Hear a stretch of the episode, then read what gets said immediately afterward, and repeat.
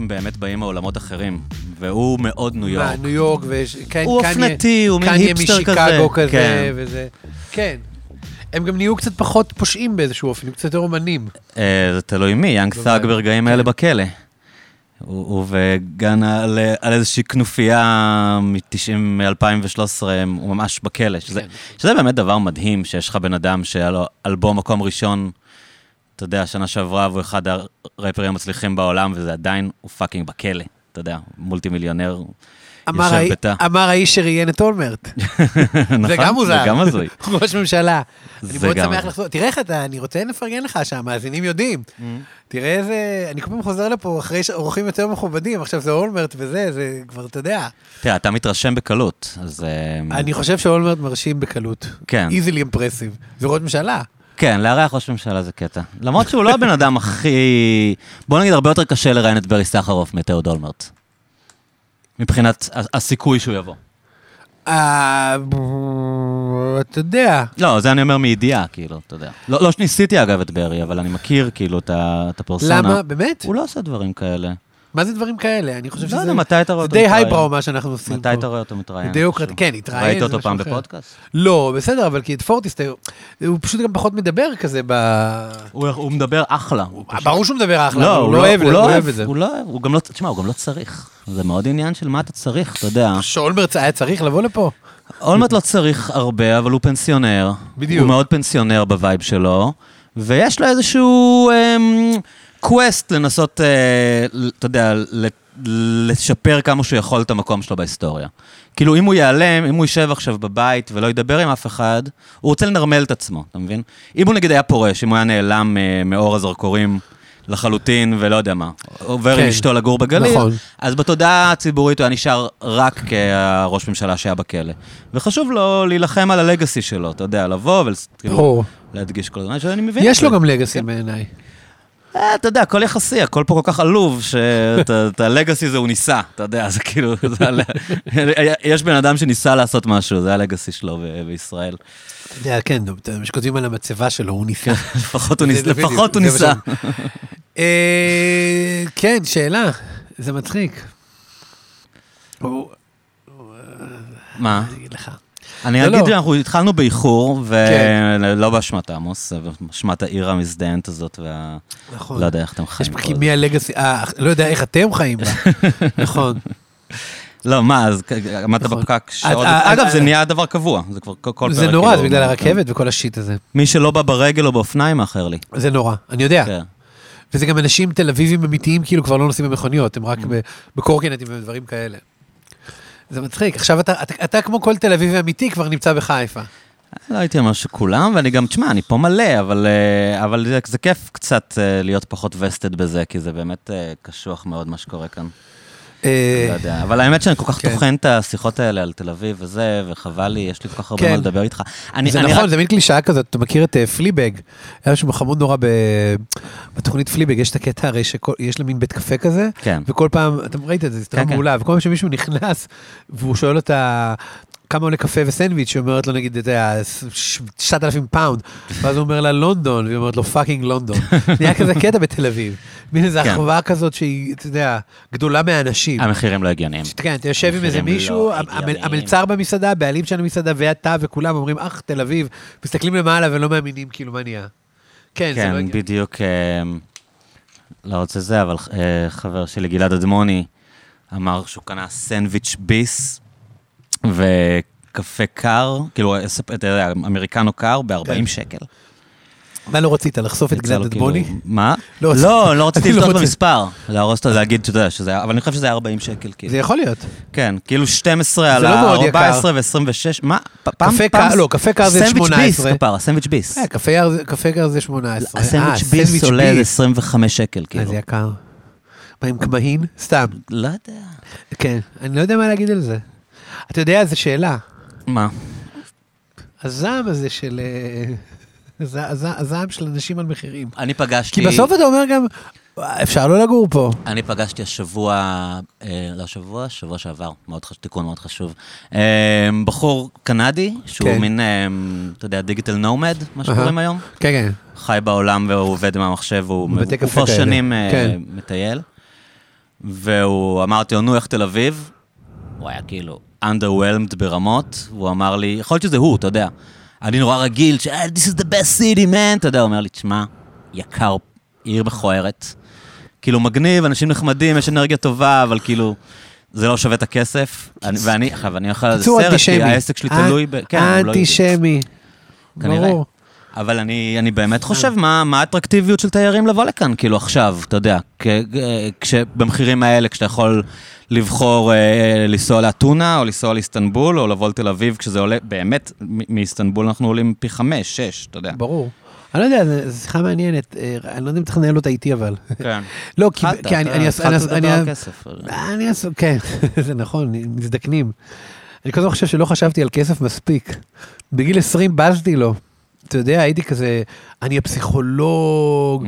אז זה תשוקה. הולך עם האמת הפנימית שלי. כן, וגם אני חושב ששיקרתי לעצמי במין שקר שעדיין מספרים לילדים, שזה שקר מאוד מעניין. ירון, הוא בסדר עם המיקרופון?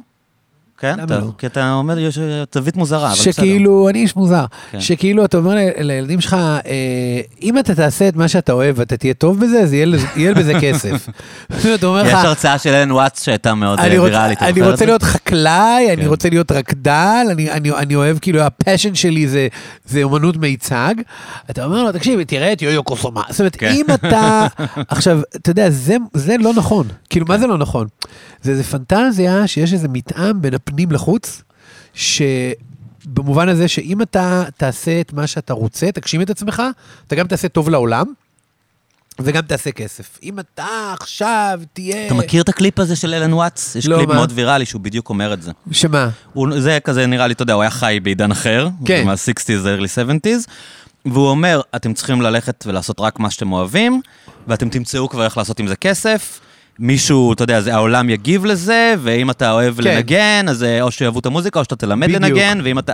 העולם כבר יסתדר, אל תחשוב על הדברים האלה, פשוט תעשה מה שאתה אוהב. כן, זה מין דת פסיכולוגית כזאת שאומרת שהגשמה עצמית היא כאילו איזה כמו ולהאלה, וכשתגיע להגשמה עצמית מלאה, אז הכל כבר יסתדר, העולם, כאילו אם, אם נחיה בעולם של אנשים שמגשימים את עצמם, אז כולם, אה, יהיה איזה הרמוניה כלכלית, וזה אולי, א', אדם יכול להגשים את עצמו כיחיד, באיזשהו כן. אופן, אולי, וגם, לא יודע, אתה יודע, זה, אני כל הזמן אומר לעצמי, שוואי, fuck, לא חשבתי על זה אה, מספיק. אתה אומר, לא תמיד כדאי שאנשים ילכו עם מה שמאמינים בו? לא יש לגמרי. אנשים שעדיף שלא, כאילו יעשו את זה. לא, שהאמת הפנימית שלך, והמציאות הכלכלית שאתה חי בה, והתועלת שהעולם אה, מקבל מהמעשים שלך, זה שלושה דברים שאתה צריך להביא בחשבון, שהלוואי שהם יהיו בהרמוניה, אבל לפעמים יהיו ביניהם קונפליקטים.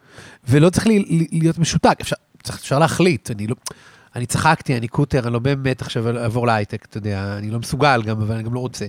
אבל זה כן עניין שצריך לחשוב עליו, שלפעמים אתה הולך עם האמת הפנימית שלך, אבל זה ידרוש ממך איזה מחיר כלכלי, וזה גם אומר משהו לגבי העולם. לפעמים אתה יכול לבחור לא אי לעולם, אבל יהיה לזה איזה מחיר כלכלי. זאת אומרת, זה דברים שהם לא תמיד הולכים ביחד. פה יש נקודה מאוד מעניינת, שבאמת רציתי לדבר איתך עליה גם ככה, בוא נדבר איתי על זה. ש... שהשאלה גם מהו העולם, אתה מבין? כאילו, אנחנו חיים בעולם שלא, שאולי לא מאפשר לאנשים מספיק לבטא את עצמם ולעשות את הדברים שהם אוהבים. כאילו, אם אתה מקבל את, ה, את המציאות החברתית, רווחתית כמו שהיא, אז אתה אומר לאנשים, אוקיי, העולם חרא, המדינה לא דואגת לך, אין לך רשת חברתית, ועכשיו אתה צריך כאילו להסתדר עם זה, אז זה אחלה שאתה אה, נורא כישרוני ויכול לעשות משהו, אבל כדי לשרוד בעולם הזה, יאיר לפיד אמר, כולם צריכים ללכת להייטק. אתה יודע, מיל... רוצים להעביר מיליון אנשים להייטק, אבל אה, אתה כן היית יכול ליצור אה, עולם שבו בן אדם כישרוני שרוצה להיות מורה, ויש מדינות כאלה בעולם, יכול בשקט להיות מורה. או אנשים יכולים להתפרנס מדברים שהם באמת טובים בהם, ולא אה, להיות מתכנת גרוע, כי זה. מה שהעולם צ...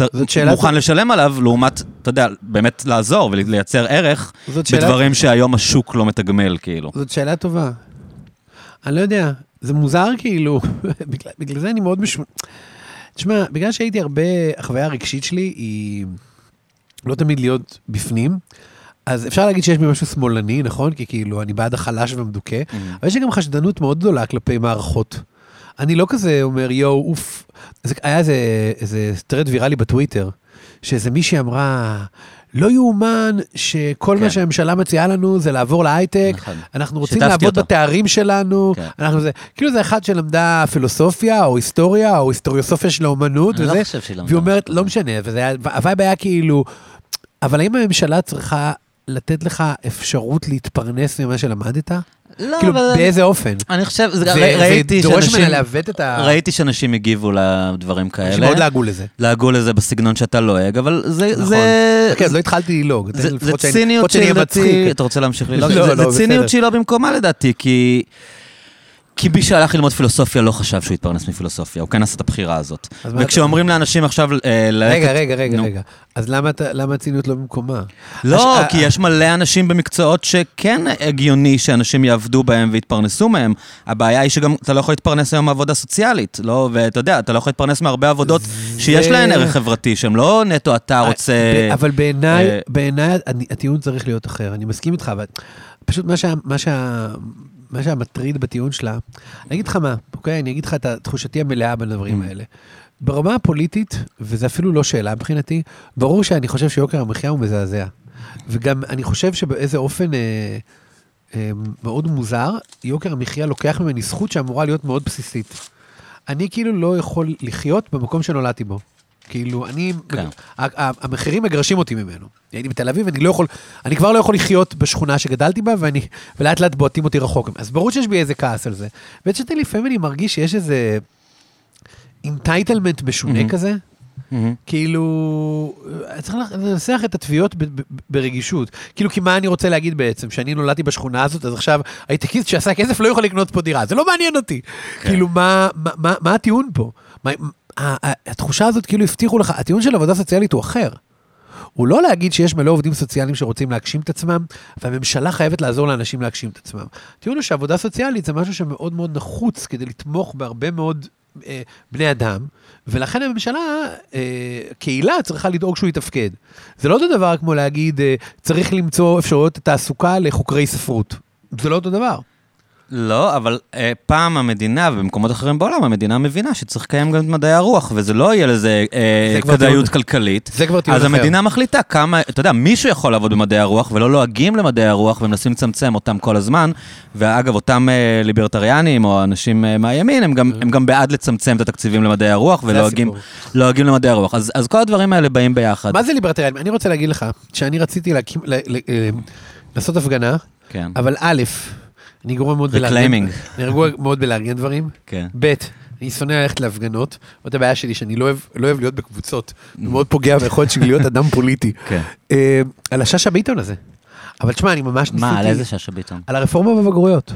אני מרגיש שזה... אני לא לא הצלחתי להבין לגמרי מה קורה שם. בוא נדבר על זה, זה מאוד אוקיי. חשוב, מאוד חשוב, אתה יודע. ברגע זה אנשים מעבירים קדימה. כן. אבל אני חושב שזה מסוג הדברים הקטנים האלה, שיש להם השפעה מטורפת, מטורפת על, ה, על, ה, על החברה ולבני אדם שהולכים לגדול פה, ואנשים לא יודעים את זה כי זה נושא משעמם וגם כי הם ציניים לגבי בית ספר. הם חושבים, אני לא זוכר כלום משיעורי ספרות, זה לא נכון, הם זוכרים המון. מה ששאשא ביטון עשתה, זה היא בעצם, אני אגיד את זה ככה, אני חושב שיש הבעיה במדעי הרוח, אה, כמו שהם נתפסים על ידי אנשים שלא אוהבים אותם, כן. זה שמדעי הרוח זה מין, שוב, זה מין איזה משהו של ביטוי אישי. כלומר, במתמטיקה יש תשובה אמיתית, 2 ועוד 2 זה באמת 4. אבל מה דעתך על השיר, זה כבר עניין אישי, הוא מזכיר לך את אימא שלך, הוא מזכיר לך את אבא שלך, אני לא יכול להגיד לך נכון ולא נכון. ומה שיפעת שאשא ביטון המפגרת עשתה, שאגב, יש, יש אה, מים מאוד חמוד שלה, כשבה היא שואלת, איך יכול להיות שחציון יותר גבוה מממוצע? כן. מכיר את זה? כן. אז אולי צודק, צריך ללמד מתמטיקה יותר לא. טוב, אם היא לא יודעת את זה. לא, אבל זה מאוד עמוק, היא באמת, היא לא מבינה שגם במתמטיקה יש יצירתיות. שגם במתמטיקה יש שאלה איך נכון לתאר קבוצה. דרך חציון, דרך ממוצע, דרך שכיח. כמו שבשיר יש שאלה איך נכון לתאר חוויה. זאת אומרת, מה שהיא לא מבינה זה שגם במתמטיקה יש יצירתיות, וגם במדעי הרוח יש אמת.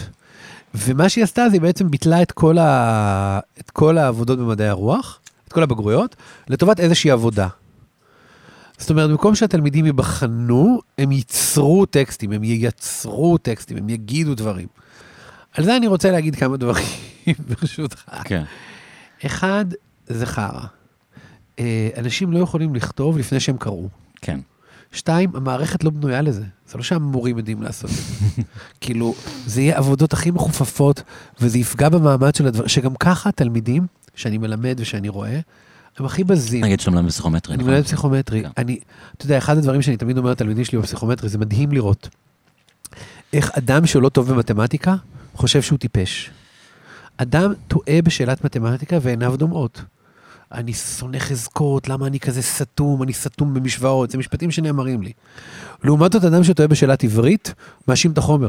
הוא אומר, מה זה החרא הזה? מה זה המילים האלה? למי אכפת מה זה? אסקופה? בדיוק. כאילו הוא מקלל את החומר עצמו.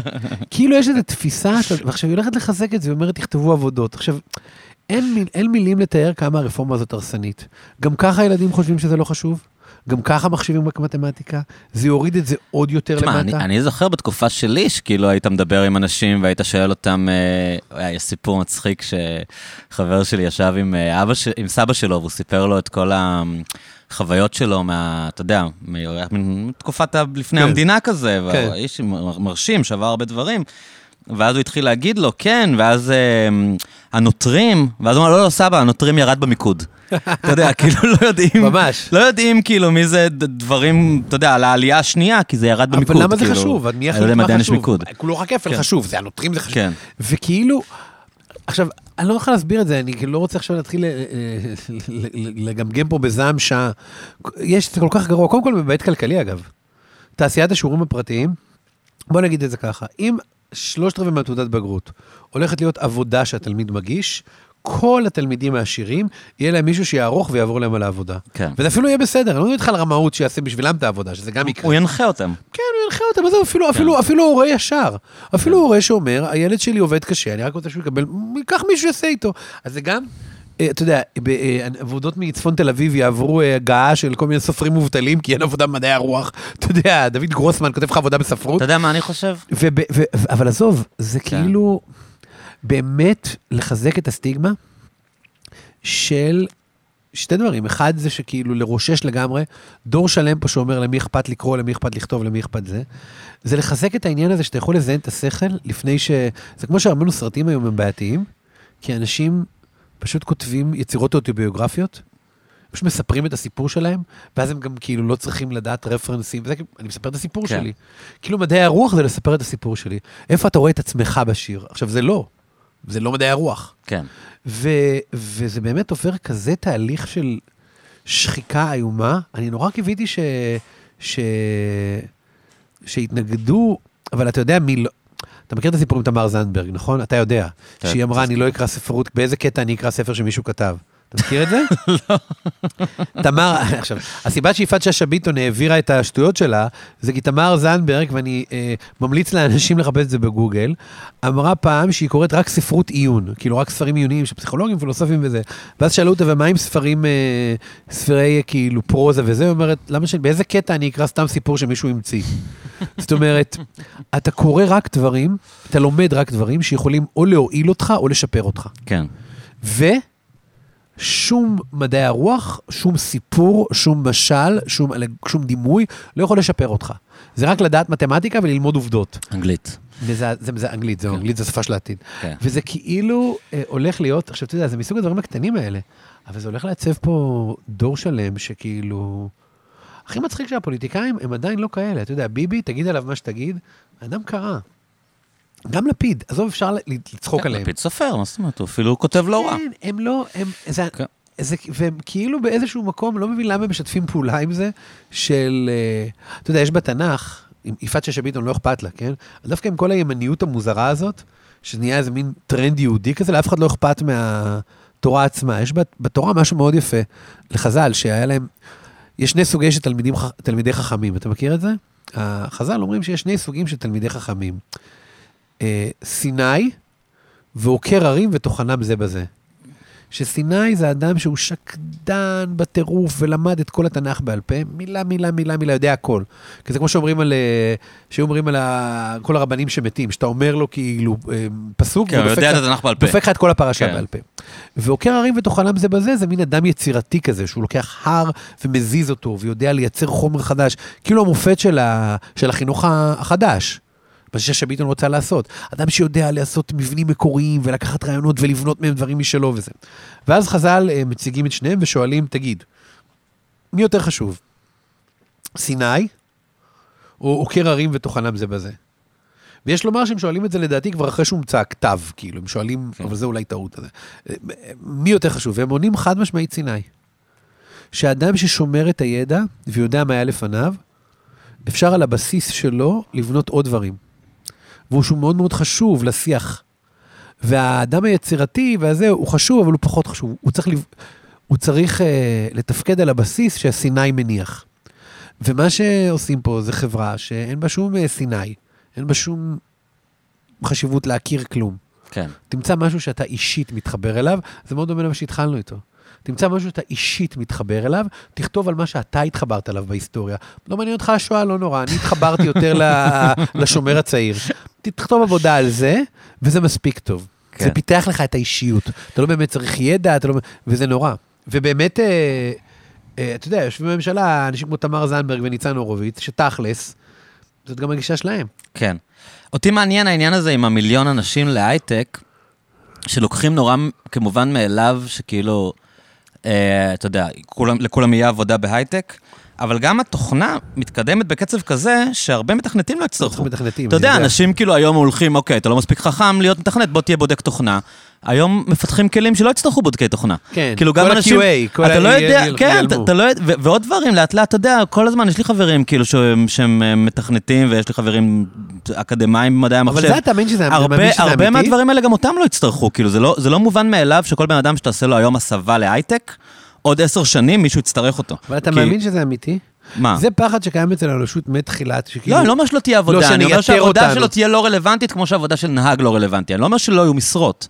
אני אומר שלא כל בן אדם שהיום תשלח אותו להכשרה, אתה יודע, ככל שהם יבנו את, ה, את המערכת הזאת שמכשירה אנשים להייטק, הרבה מהדברים שאתה תלמד אנשים גם לא יהיו רלוונטיים עוד עשר שנים, כי, כי פעם היית צריך... אתה יודע, כל, היו אנשים שהיו בונים, מתכנתים אתרים, והיום אנשים עושים וויקס. אתה מבין? הרבה, הרבה דברים, אני מסכים. כל העולם הזה של המחשוב ענן. אבל זה מין חרדה שתמיד יש, אז ימצאו עבודות חדשות. זה לא חרדה, אני? סתם חושב שזה מפגר. אתה מבין מה מתכוון? נכון, אבל ברור. אני סתם חושב שכאילו המחשבה הזאת של בוא, נסב מיליון אנשים להייטק, כי בסוף מאוד יכול להיות שאתה תצטרך מעט מאוד אנשים בהייטק, בגלל ה-AI, בגלל שאתה יודע, נכון. התוכנות יהיו כאלה שהם יצטרכו פחות כוח אדם, ודווקא אתה תחזור למצב שוואלה, אולי אתה כן, כאילו, המחשבים עושים לנו את העבודה, ואתה כן צריך עובדים סוציאליים, אתה כן צריך מורים, כי אתה לא, לא כולם צריכים לעבוד עכשיו בלשבת ולכתוב קוד. באופן טבעי, כל הניסיונות של הנדסה חברתית הן מפגרות. כן. מפגרים. אתה לומד, מלמד קבוצה ענקית של אנשים לעשות משהו, ואז הוא מתייתר ונתקעת. כן. ברור שקהילה אמורה להתעסק באיזושהי צורה רחבה בחמלה, אני מאוד מסכים איתך. תשמע, זה, זה יותר עמוק מזה, כי אני מרגיש שגם ה... ה... קורה עוד תהליך, שהוא כאילו תהליך חיובי, אבל הוא גם מעניין איך הוא משפיע. שהעבודות הטכניות, הטכנולוגיות, מדינות העולם השלישי, מה שנקרא, הן מתקדמות מספיק כדי לייצר פועלים גם כאלה. הודו. זאת אומרת, בדיוק, נגיד. זה לא רק, כן. כן. אוקראינה גם, כן. כן. בגלל זה יש כל ישראלים, זה לא רק שבודקי תוכנה מתייתרים כי יש אמצעים טכנולוגיים, מהצד השני נוגסים בהם אפשרות שאתה אומר, אני מעביר את ה call service, כמו החברות האמריקאיות, יש לך call service בהודו, אתה יודע. כן. מתגלה לך אמיגו, ואתה אומר, שלום, רג'ניש here, הוא כאילו בכלל באיזה מומביי. יש קטע לך מה- בסימפסונס כן, שהוא. שהוא רואה מאיפה השיחה מגיעה ואז הוא מדבר במבטא. נכון. אתה מתקשרים אליו מטקסס, אז הוא כזה, howdy. כן. נכון, נכון, נכון, נכון. ההודי כבר יודע את כל המבטאים. כן, יש את זה. אבל אני מרגיש שזה לא, שזה לא... שהשחיקה של מדעי הרוח, במיוחד בישראל, היא תהליך יותר זדוני, כאילו, יש בו יותר... יש אנשים שרוצים שזה יקרוס, כאילו, כי זה גם מכשיר אנשים להיות שמאלנים, אתה יודע. כן, יש אנשים שמזהים מזה עם איזה זענות מוח ועם איזה... לא יודע אם אפילו, זה כן, שמאלנות. למרות שאני חושב שיש פה גם כאילו נסיגה מאוד עמוקה מהלימודים של התנ"ך וכל זה. יש פה אפס כבוד למסורת היהודית כמסורת של ספר. כן. יהדות היא מין מותג כזה, זה מין גזע, זה כאילו, זה סופית השלים את ה... זה סופית השלים את המעבר של היהדות מאיזשהו אוסף של טקסטים ואיזושהי תפיסה למדנית לגזע. כן, על. הפנים. אבל יש- הרבה דברים אחרים שאני רוצה לדבר איתך עליהם. בוא נדבר עליהם. אה, בקיצור, אם יש כן. מישהו שיכול לעשות הפגנה נגד הרפורמה של יפעת שאשא ביטון, אני בעד. אוקיי. אבל לאף אחד לא אכפת מזה. לא. אבל זה הדברים שמשנים שיט.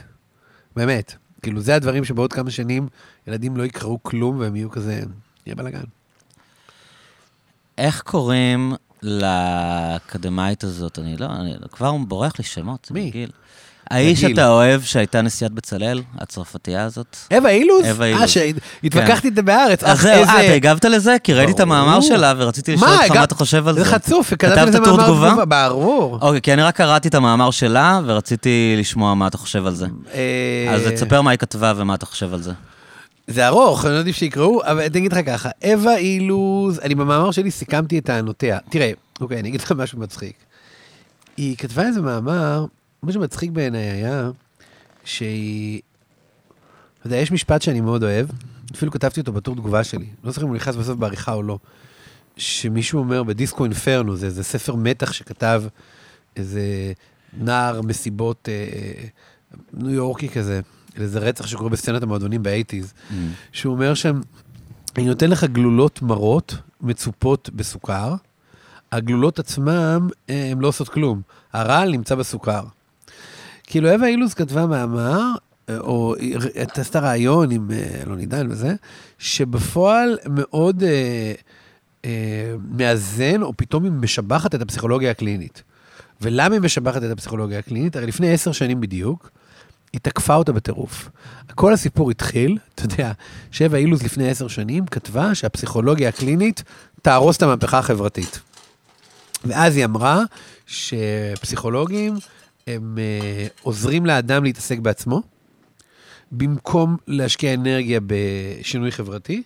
יותר מזה, באופן שבו הפסיכולוגיה מתמקמת מול בני אדם, היא משכנעת אותם שהמציאות החברתית בסדר והם צריכים להסתגל אליה. כן. כי זה נכון שהסתגלות זה מושג מאוד אה, חשוב בפסיכולוגיה. כלומר, אם הייתה ביישן, ויש לך פרזנטציה בחברת הייטק, ואתה בא לפסיכולוג, אז הוא כאילו יגיד לך, טוב, בוא נחשוב איך אתה עושה את זה. כלומר, הדרישה שתעמוד מול קהל היא לגיטימית. תעשה קורס אה, ב public speaking. כן, הבעיה היא אתה, כאילו. כן. אז אווה אילוז אמרה, הפסיכולוגיה היא, היא, היא מרושעת, כי היא גורמת לאנשים, היא מקדשת את הנורמה, כאילו איזה משהו שאתה צריך לשאוף עליו, והיא ממציאה כל מיני בעיות רפואיות של האנשים, נגיד הופכת ביישנות להפרעה בתקשורת חברתית או משהו כזה. ו... אה, העולם הוא העולם, בוא עכשיו נתאים אותך אליו. בדיוק, ולכן היא אומרת, אה, ואז כאילו... עכשיו, פסיכולוגים נורא נורא נעלבו ממנה, כי פסיכולוגים חשים את עצמם שמאלנים מאוד גדולים. מהמם. וזה שהם אה, לא רפורמטורים חברתיים מאוד פגע בהם. אה, דווקא את הכתבה הראשונה הרשעית שלה, אני חייב להגיד, שאני די אה, אה, חיבבתי. אני אפילו כתבתי בעקבותיה סמינר באוניברסיטה שאיש לא קרא, האם טיפול פסיכולוגי הופך אותך לאדם טוב יותר. ואמרתי שבבודהיזם יש אה, ללא ספק קשר בין זה שאתה צריך להיות יותר מאושר לבין זה שאתה צריך להפגין יותר חמלה. אבל בפסיכולוגיה זה לא בהכרח קיים. פסיכולוגיה יכול מאוד לעזור לך, אבל לא להפוך אותך לאדם יותר מתחשב, או, או נעים לבריות, או... אז, אז זו הייתה הביקורת שלה, עכשיו, שאני חושב שצריך לחשוב עליה. אבל אז, עכשיו, היא כתבה איזה מין כת, אה, רעיון שהוא כאילו, היא כאילו חצי חזרה בעצמה. כאילו היא אמרה מצד אחד, שעדיין הבעיה בעידן שאנחנו חיים בו, שאנשים מתרכזים בעצמם ולא בשינוי חברתי. אתה יודע, כמו כל סוציולוגית, היא חשבה שלאנשים צריך להיות יותר אכפת מסוציולוגיה, אתה יודע, כן. הפלא ופלא. כן.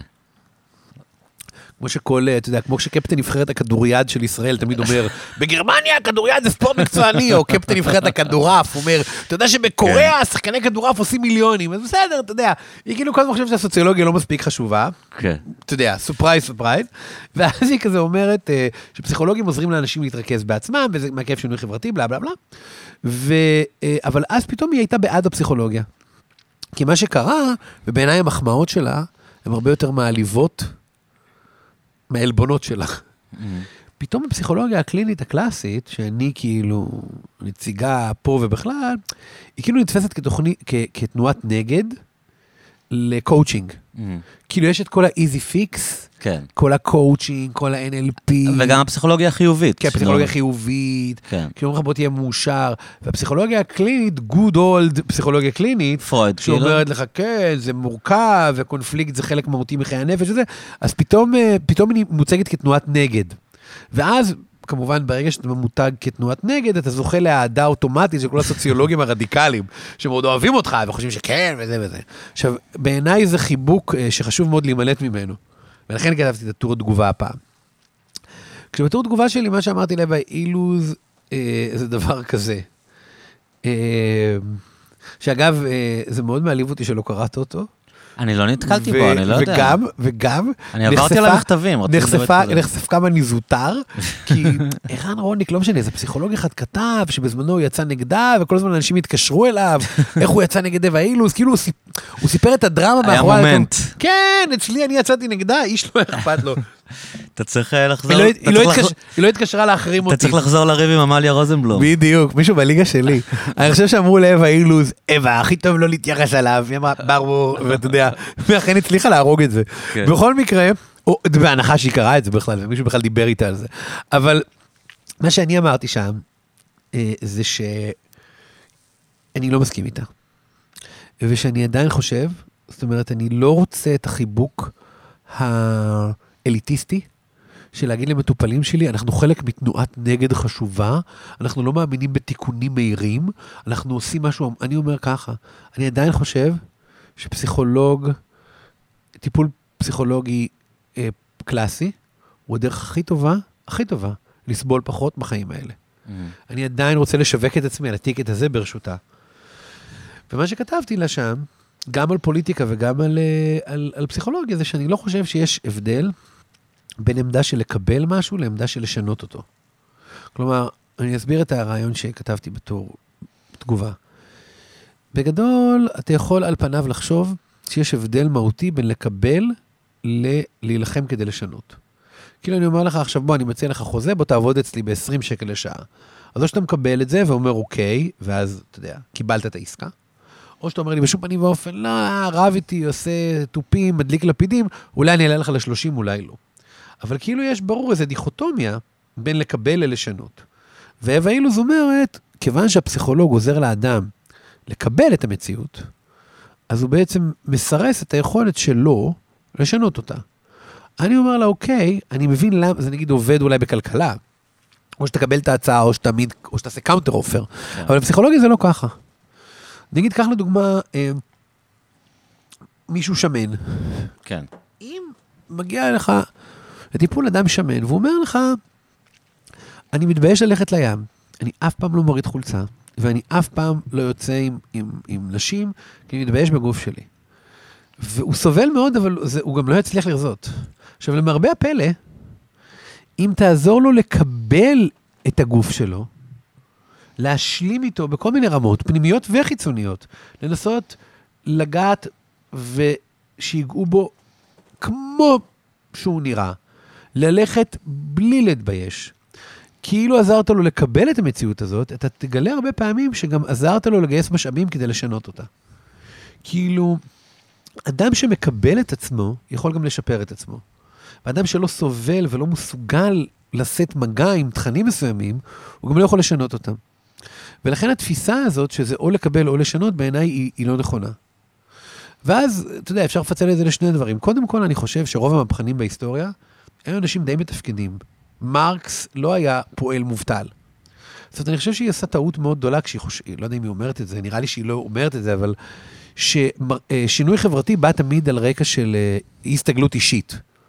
כאילו, אתה לא מסתגל למערכת ואז אתה משנה אותה. רוב המהפכנים דווקא כן הסתגלו למערכת וידעו לתפקד בה, וידעו גם לבקר אותה. אתה יודע גם להכיר, אתה גם מכיר את המערכת שאתה נמצא בה, אתה גם יודע לתפעל אותה ולתפקד בה, ואתה גם נאבק כדי לשנות אותה, זה יכול לקרות, זה קרה.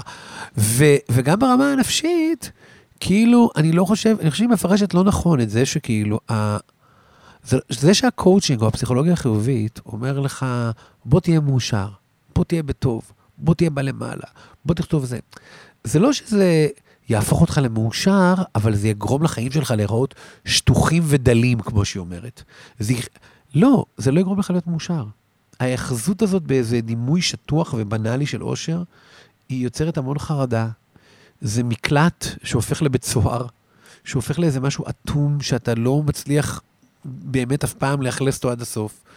בסוף, מה שפסיכולוגיה קלינית אומרת לך, בוא תכיר בזה שאתה צריך, אתה תסבול כל החיים ממשהו, זה כדי שתוכל ללמוד לסבול ממנו פחות.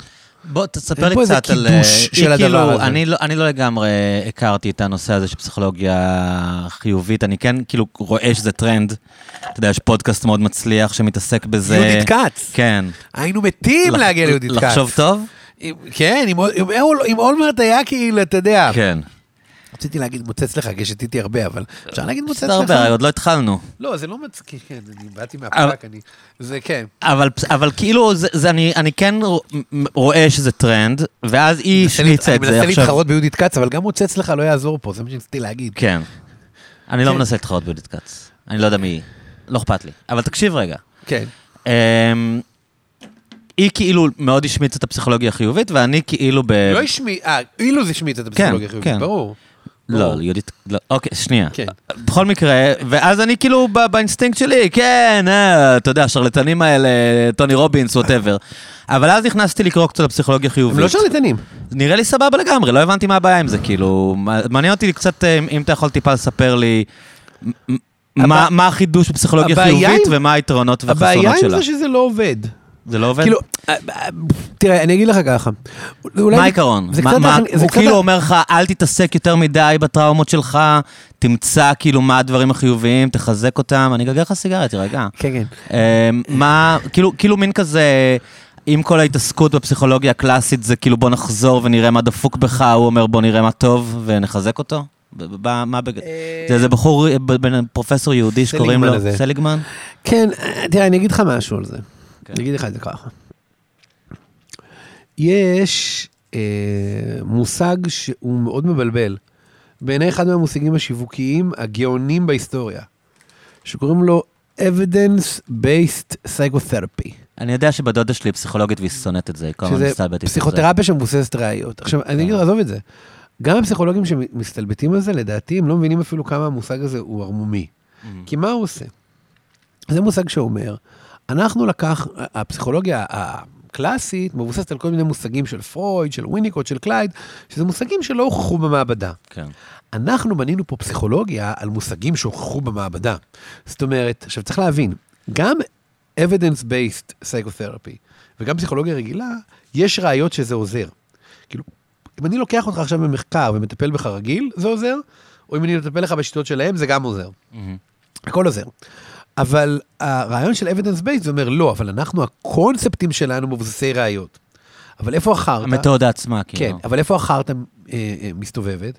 הם לקחו כל מיני ממצאים, שעל הממצאים אפשר, עצמם אפשר להתווכח, אבל עזוב את זה, ואז הם גזרו מזה טיפול, שמי אמר שזה גזר מזה טיפול?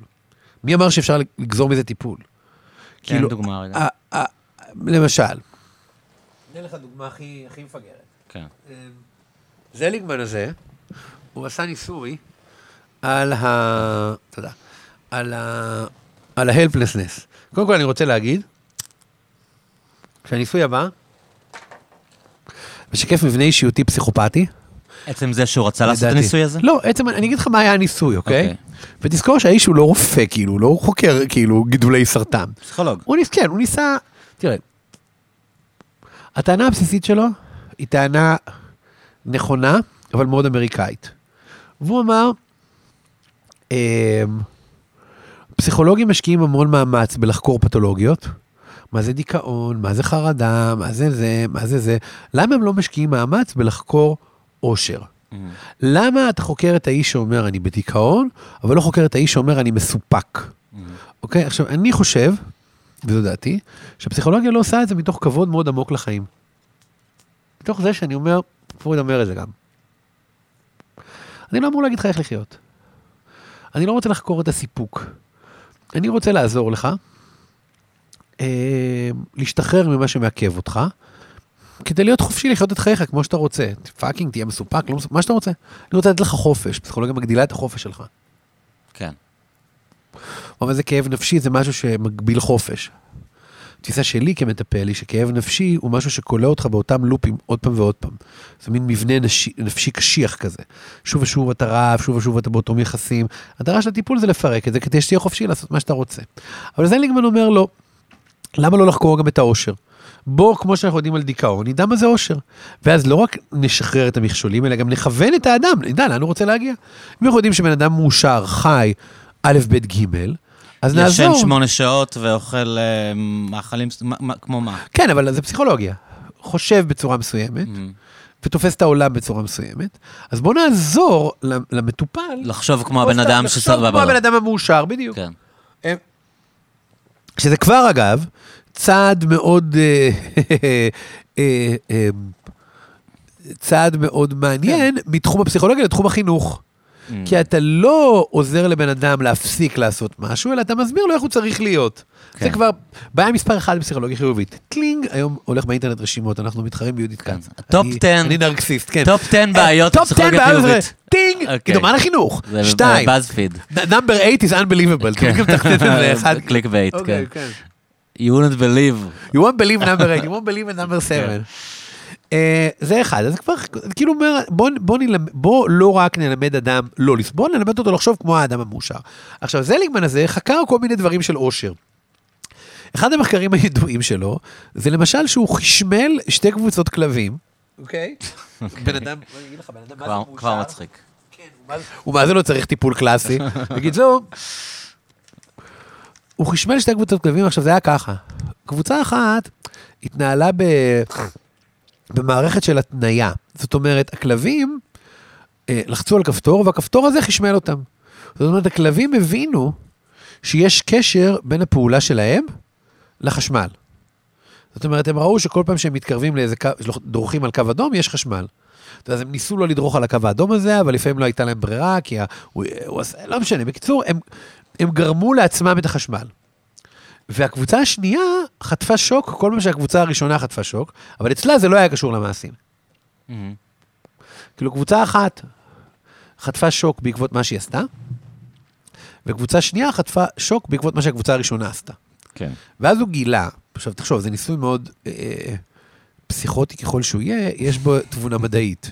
כי הכלבים חטפו אותו מספר של שוקים. כן. ועדיין הוא ניסוי גילה... מבוקר. כן, כן, אתה יודע. עדיין הוא גילה, בוא נגיד שזליגמן האמין ששבועות זה כן חג לחלב. אז, אבל מה שהוא גילה זה ש... שהכלבים שגרמו לעצמם לשוק, אוקיי? היו יחסית סבבה. מהמם. והכלבים שחטפו שוק רנדומלי, היו נרוויס ריק, השתינו על עצמם. מה שקוראים אה, תחושת agency. נכון? בדיוק. כן. אז אז הוא אמר, הוא קורא לזה perceived helplessness, שאם אתה מרגיש חסר אונים, אם אתה מרגיש קורבן של נסיבות חייך, אז אתה אומלל. אבל אם אתה מרגיש, אם אתה רואה שאתה גרמת לזה, ואתה זה, אז... אבל זה אתה- נכון אז- לגבי כלבים. אה, זה נכון לגבי, לא, יכול להיות שזה נכון לגבי כל אחד, ואז פסיכולוגיה חיובית אומרת, טוב, אז בוא נגיד לאדם, אתה אחראי לצרות שלך. כאילו, כאילו, ה- הצעד הגס פה, הוא לקחת את הדברים האלה ולהפוך אותם לאיזו תבונה טיפולית. כש, כש, כשהרעיון אבל הוא, כעיקרון זה נשמע לי משהו ש-it makes sense, כאילו, לא? אתה יודע, עכשיו, מה עושה אה, אה, אה, תפיסה אה, פסיכולוגיה חיובית? אומרת, educate your mind. למשל, תלך כל לילה לפני השינה, תכתוב דברים שאתה אסיר תודה עליהם. ת- תכתוב, count your blessing. כן. וזה דברים שיעזרו לך. עכשיו, אתה יודע, יש בזה מצד אחד קשקשייה, מצד שני יש בזה תבונה מאוד עמוקה, כמו הת- הת- התפילות בדת מאוד עמוקה. אני אומר, count your blessing זה רעיון אה, נוצרי בכלל, אני חושב. כאילו, זה לא איזה משהו שמגיע מהפסיכולוגיה. זה לא מפתיע. כן. שלמרות שזליגמן הוא יהודי, אני מרגיש שהפסיכולוגיה החיובית היא יותר נוצרית מה... אתה יודע, פאנ פקט בקשר לפרויד ופסיכואנליזה, אחד הדברים שאני חושב עליהם הרבה, שאחוז מטורף מהמטופלים הראשונים בפסיכואנליזה, שעליהם נכתבו הספרים, הם יהודים. עד לרמה שפרויד הסתיר את זה. הוא לא רצה שזה ייחשב הוא מדע פחד יהודי, שזה ייחשב כאילו. מדע יהודי. כן. אבל actually it was. כן. הוא בעצם תיעד במובנים, בהרבה מובנים את הנפש היהודית. שמה זה, אה, המטופלים עצמם היו יהודים. המטופלים, זה אוקיי. הבעיה. לא- זאת- לא האנליטיקאים, החוק- החוקרים מילא, בסדר, כן. סתם אנטישמי להגיד שהחוקרים, אבל, המטופלים. אבל כשהמטופלים, אתה חוקר קבוצה מסוימת, אז הוא ניסה להסתיר את זה. אבל בגדול, אז הפסיכולוגיה החיובית יותר נוצרית, היא אומרת כאילו, תתמקד בטוב.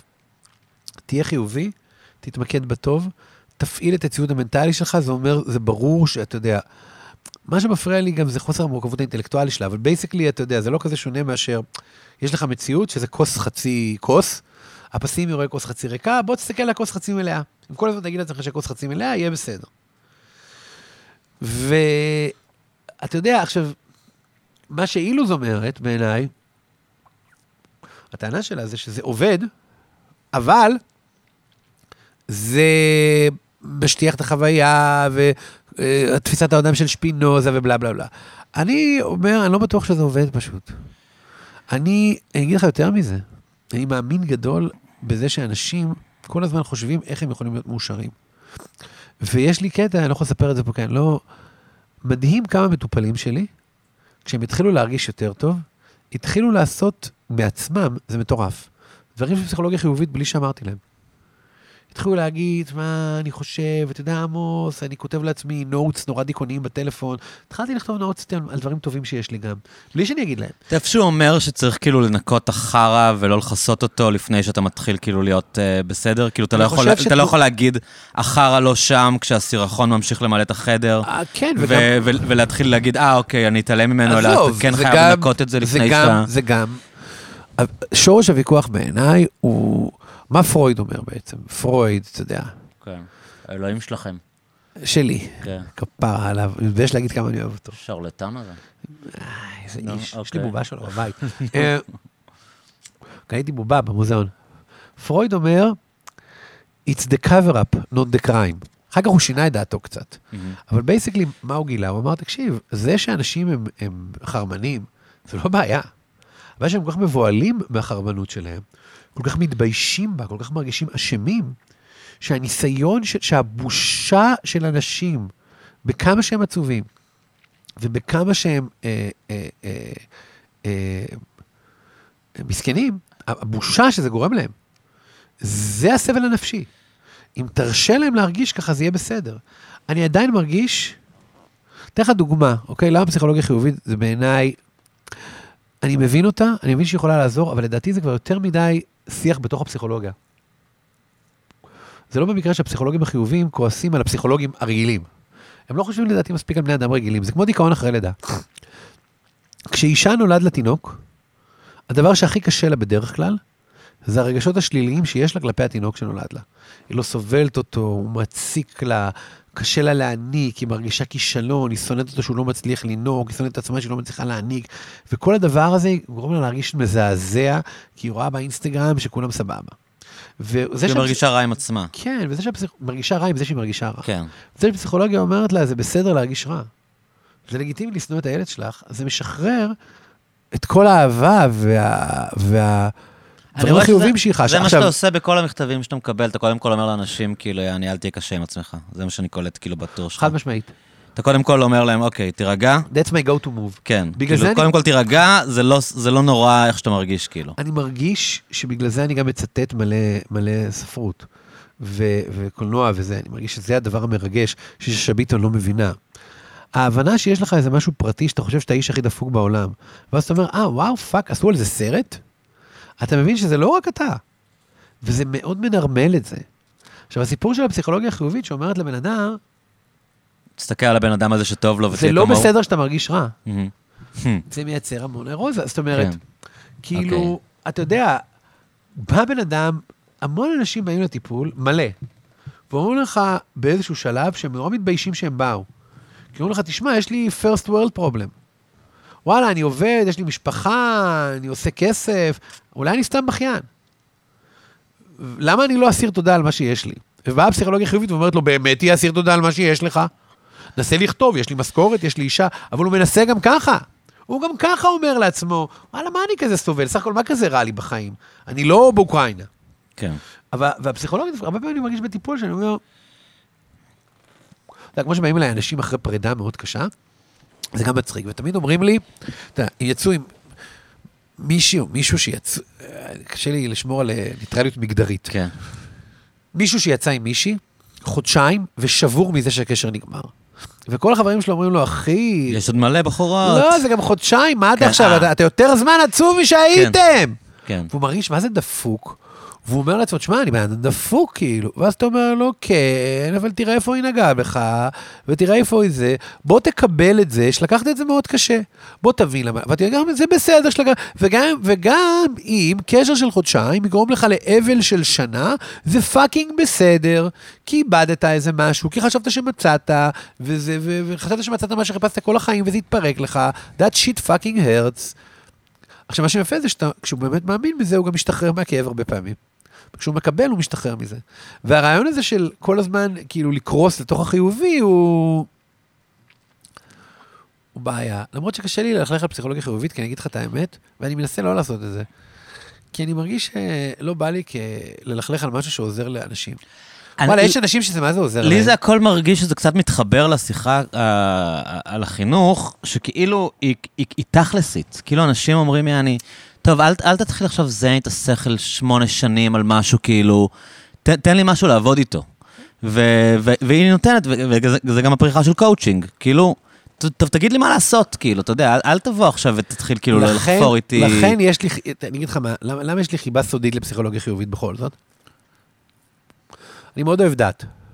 לא סתם אמרתי לך על סיני וזה וזה, אני מרגיש שדת זה כאילו, זה מאוד חשוב. מאוד חסר לאנשים חילונים, לא הדת עצמה, אלא החשיבה הדתית. כן. אתה יודע, הייתי בהודו וזה, הייתי, הלכתי לטקסים דתיים כל, כל היום, כאילו, הייתי קם בבוקר, הולך, יושב במקדשים שלהם, כל הפוג'ות. אני חושב שבסוף אה, חשיבה חיובית היא כן מחזירה איזה משהו דתי להוויה החילונית, שאומרת כאילו... במובן הזה היא חשובה קצת. שאומרת, אה, תחבר לאיזה טוב כללי יותר. יש אנשים שזה עוזר להם. כאילו, תהיה בטוב, תתחבר לטוב, שזה טוב גדול, שאתה צריך להיות חלק ממנו. אה, אבל זה, אני מרגיש שהרבה פעמים זה גם יכול להזיק. אני לא חושב שהרעיונות האלה רעים, אבל אני לא הייתי שולח בן אדם שסובל לפסיכולוג חיובי. כשיגיד לו פשוט stop it. אתה מכיר את המערכון stop it? של ההוא שמת, נו, איך קוראים לו? לא? נורם מקדונלד, נורם מקדונלד כפרה עליו, לא. נאמבר אה, וואן. ממש נאמבר וואן. כן. לא, ההוא, נו, אני לא זוכר. בוב אומר סגט? מה? לה- כן, בוב, מה? בוב סגט? לא, לא בוב סגט, זה מצער בוב גדעון סגט בנות. מת. כן. לא, בוב סגט מת, ונור מקדונלד מת. איך אני אוהב סטנדאפיסטים, אלוהים, אני אוהב יותר פסיכולוגים.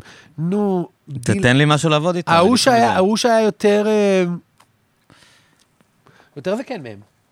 בוב ניוארט. כן, סתם. אוקיי, בוב זה היה ניוארט. כן. לא, הוא מאוד מאוד זקן. הוא כן. מאוד זקן. ויש לו מערכון דווקא חמוד שהוא פסיכולוג, ומישהי באה אליו ואומרת לו, אני מפחדת ממקומות סגורים. אז הוא אומר לה, אז אל תלכי למקומות סגורים. ואז היא אומרת, אני כל הזמן חושבת שאני אומרת, just stop it. stop it, just stop it. כאילו, הפגישה כולה היא stop it. יש, אה, יש אה, קטע שסיפרתי, שמתיו מקוני מספר, הוא חבר הכי טוב של וודי ארלסון הרי, גם בחיים כזה. ואז הוא דיבר עם וודי ארלסון על בעיות שלו וזה, ואז הוא אומר לו, מה אתה עושה כאילו כשיש לך מחשבות קשות וזה, אתה יודע, כל מיני בעיות שיש לך ודברים שאתה מוטרד מהם. אז וודי ארלסון אומר לו, אה, אני לא חושב על זה פשוט. כן, זהו. אז זה קצת ככה, כאילו, don't think about it. זה- זה זה כאילו- כזה, stop it. כן. עכשיו, זה מוזר כי, אתה יודע, אני רוצה להגיד משהו על זה, כדי, כדי לא להשמיץ באופן מלא. יש שני ענפים של טיפול פסיכולוגי חדש, אחד אני מאוד אוהב ושני אני מאוד שונא, והם מאוד uh, intertwined וזה מבלבל. כי יש את הענף שמושפע מהבודהיזם. עכשיו, זה נכון שהבודהיזם הוא שונה מפסיכולוגיה רגילה בזה שהוא אומר לך, תקשיב, זה לא אמיתי, מחשבה זה לא דבר באמת. זה שאתה סובל, זה מרגיש לך כאילו משהו קורה, כאילו יש פה ספה. אבל זה מנטלי, זה לא אמיתי, זה ריק. זה בראש שלך. זה, זה לא רק זה בראש, אלא מה שבראש, זה ריק. מהמם. הכל במהות שלו ריק. כן. עכשיו, מה שיפה במחשבה בודהיסטית, זה שבודהיזם לא אומר לך, זה ריק, אז תחשוב על דברים טובים. הוא אומר לך, האומללות ריקה והאושר ריק, הכל ריק. הוא נותן לך איזה מין שלווה שהיא סוג אחר של כאילו well-being. שזה לא משנה, כאילו. אה, כי זה לא משנה, אבל מתוך זה אתה מוצא למה זה כן משנה. Mm. זה הרעיון של הזן, הרי שהרעיון הוא שאם אתה... כן, כזה ריקות נקרא, נכון? כן, אם אתה תראה את הריקות, אתה תגלה את המציאות ביותר עוצמה, כאילו. מהמם. כי ברגע שתבין שזה לא משנה, אתה אומר, מה, אז אם כלום לא משנה, העולם שלי מתרוקן, אבל אז אתה כאילו, משהו יבוא. תטעם את המרק, משהו אחר יבוא. את הפרח, כן, ת- תחווה. תהיה בזה מגע יותר עמוק עם העולם. Mm. זה אני מאוד אוהב את הרעיון הזה. המחשבה הפסיכולוגיה חיובית אומרת לך, הסבל הוא ריק. אבל אז היא אומרת לך, אז תהיה בטוב, כי הטוב הוא אמיתי. זאת אומרת, המחשבות הרעות הן שלי... אה, אבל המחשבה הטובה זה אמיתי. כן, תאחז בזה. כן, זה באמת מאוד אמריקאי. זה מאוד מאוד אבל, אמריקאי. אבל אה, אני, אני רוצה רגע לשאול אותך משהו. אני נגיד אה, ישבתי כאן עם שיר ראובן שמתארחת בפודקאסט הרבה, ו... שיר ראובן, והיא מאוד, סדרה- היא סדרה. מאוד בעניין של פרויד. כתבה סדרה. ראיתי, כן, אחלה. כן. היא מאוד בעניין של פרויד. אני אוהב אותה, היא עשתה, אבל תגיד? איך... אה, מופיעה פה הערב, אגב. כן, כן, אני אשאר. אה, אה, איך, היה לה את הקטע הזה שניסתה לעשות מה שעשו בארצות הברית, של להחליף גרעין אבוקדו בעט ועט כן, כן, באופניים. כן, לא הצליחה. היא לא הצליחה, לא כי ההוא הגיע למכונית. כן, היא לא במה היא. נעצרה? היא קורקינט? רצתה להגיע לדירה, אני חושב. אני יודע, במה היא לא נעצרה? יודע, אבל היא לא כן, הצליחה. בישראל זה לא עובד. היא סיפרה על זה בפרק הראשון. כן, זה חמוד. כן. אמ, אז היא- היא נתנה איזה דימוי שמאוד אמ, מתחבר למה שאתה תיארת, שהיא אמרה שזה כמו, כאילו, פס- למה, למה פסיכולוגיה? למה, למה פסיכואנליזה, או לא משנה, כן. או, או טיפול פסיכולוגי הוא חשוב? כי זה כמו להגיע לצומת, אה, לצומת עם שלוש פניות באמצע המדבר, ויש לך רמזור אדום בשלושתם, ואתה עומד, כאילו, כי אתה תקוע, כי אתה מתייחס ל- לרמזורים האדומים האלה, למרות שכאילו, אתה יודע, אין שום סיבה שלא תמשיך לנסוע, כן, והפסיכולוגיה מאפשרת לך להמשיך לנסוע. נכון. אז, זה דימוי אז- יפה. דימוי שאהבת. עכשיו, מה זה ש... טיפול בש- טיפול בשבילה. אוקיי. אז אני, מה ש... מה ש... אני חושב ש... לפעמים פסיכולוגיה, לפעמים, אתה יודע, זה דימוי בשבילה, כי זה אדם, עכשיו, אני אני מקווה לא... אני- שדייקתי, אגב. אני לא אהיה שרלטן. ברמה של לנתח אותה, אבל זה דימוי של... כבר מזה. כן, אבל זה דימוי, אני שר- אבל אני שרלטן. כן. זה דימוי של אדם שכאילו אשמה ובושה, כאילו, הוא- יש דרך והוא רוצה ללכת בה, אבל יש רמזור אדום.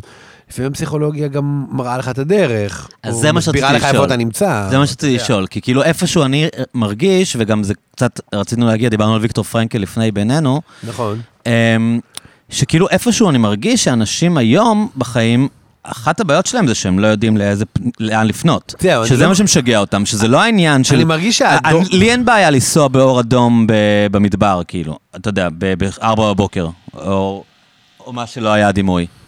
כן. אבל, אבל, אה, אבל אתה עדיין נשאר עם השאלה, כאילו, לאן אתה פונה? נכון. זה שלב מאוד מתקדם בטיפול, שאתה רואה דרכים עם רמזור אדום, והמטפל אומר לך, תתעלם מהרמזור האדום הזה, זה סתם, אתה לא מפרגן לעצמך שמותר לך לעשות את זה.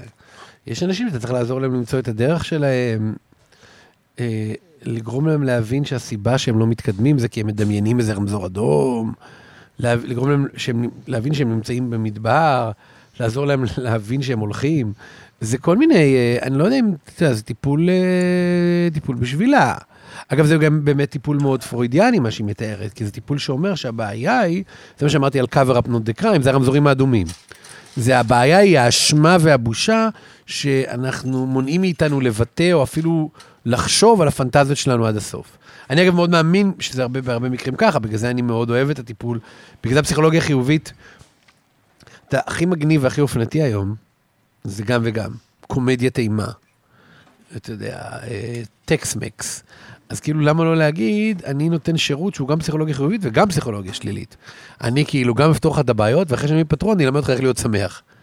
כי הרעיון הוא של ללמד אותך איך להיות שמח, זה במובן מסוים לא לקבל את זה שהכאב הוא חלק מהותי מהחיים שלך.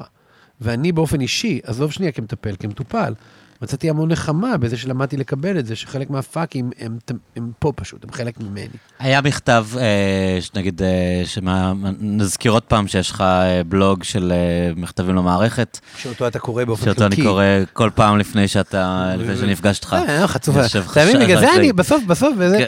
בסוף זה כאילו, אני יכול לשבת פה ולהגיד, כן. אני מטפל קלאסי, פרוידיאני, אני לא מכוון לרייטינג של יהודית כץ, אבל זה יהיה שקר גס. פשוט אני כזה נרקסיסט שאני חושב ש- I can do my own shit. ועדיין כאילו לקבל את הרייטינג של יהודית בוא'נה, יש כץ. שם מיליון טוקבקים, נראה לי אני אגיד, אני, תגובות. אני אומר, אני אגיד לאנשים מה שאני מכל אני אומר, אני. רוצה, אגיד לאנשים מה שאני רוצה להגיד להם, שזה כאילו חופר רצח, ועדיין הם יבחרו בי באותו שיעור סטטיסטי, כמו מישהי שאומרת להם, תחשוב טוב, יהיה טוב. אבל זה נכון לגבי הפודקאסט שלי בדיוק באותה מידה. נכון, אה, אה, ממש. לא, לא, אבל אתה לא כל כך ככה. אני די ככה. כי לפעמים כשאני אומר לך, כאילו, בוא נהיה, מה עם פודקאסטים גדולים? אתה אומר, זה לא מעניין אותי, אני כאילו, אני עושה את הדבר שלי. אני אומר. אה, הבנתי אותך. בדיוק. יום אחד, בדיוק. כן. Fuck you, יהודית כץ. איך את. יכולה להתחרות לא, זה פודקאסט ב-700 מדהים, אני- 700 ציטוטים של אני פרויד. מציע. שכולם יקשיבו לפודקאסט של יהודית כץ, תעצרו עכשיו ותעברו להקשיב ליהודית כץ. בדיוק, תעשו משהו טוב לעצמכם. אבל, אה. אבל אני רציתי להגיד משהו והצל- והספקתי לשכוח. אתה זוכר על מה דיברנו לפני דקה? דיברת על הבלוג שלי, אתה מבין? אה, כן, אוקיי. אז, אז אה, דוגמה מאוד טובה למה שאתה אומר, או אולי נגיד קצת קיצונית, היה מכתב שמישהי שלחה לך, שבו היא דיברה על, אה, על זה שכשהיא מאוננת, היא מדמיינת אה, סיטואציות... אה, היא לא כתבה את המילה מאוננת, אבל היא כתבה על פנטזיות פנטזיות כשהיא בעצמה ומכניסות. ומפנטזת. נכון. אני מניח שהיא מאוננת כשהיא מפנטזת. בסדר. אוקיי, אולי לא. אולי לא, או אנחנו לא יודעים. אבל היא כתבה... לא, ש- היא בן אדם מאוד כשהיא עם חמוד. עצמה... אני רוצה להגיד משהו על... רגע, רגע, אני שנייה. רוצה להגיד משהו על מאחורי. הקלעים פשוט של כן, של הבלוג. אני שולח את התשובות לאנשים, הם כותבים לי חזרה דברים מאוד חמודים. כאילו, היא כתבה את זה בצורה יותר מעודנת. לא סליחה, אני- אבל אנחנו לא פודקאסט מעודן. נכון. היא כתבה שכשהיא. מפנטזת, סליחה, כן. לא- אנחנו לא יודעים שהיא... לא כש, היא שהיא מפנטזת. היא. אתה לא מפנטז רק כשאתה... אני יכול לדבר עשר אתה שניות לא רצוף? מפנטז רק כשאתה מאונן, יא שקרן. אני לא יושב ומפנטז על מין אם אני לא מעונן. מה? לא? למה שאני אעשה את זה? לא. אני, מה יש לך?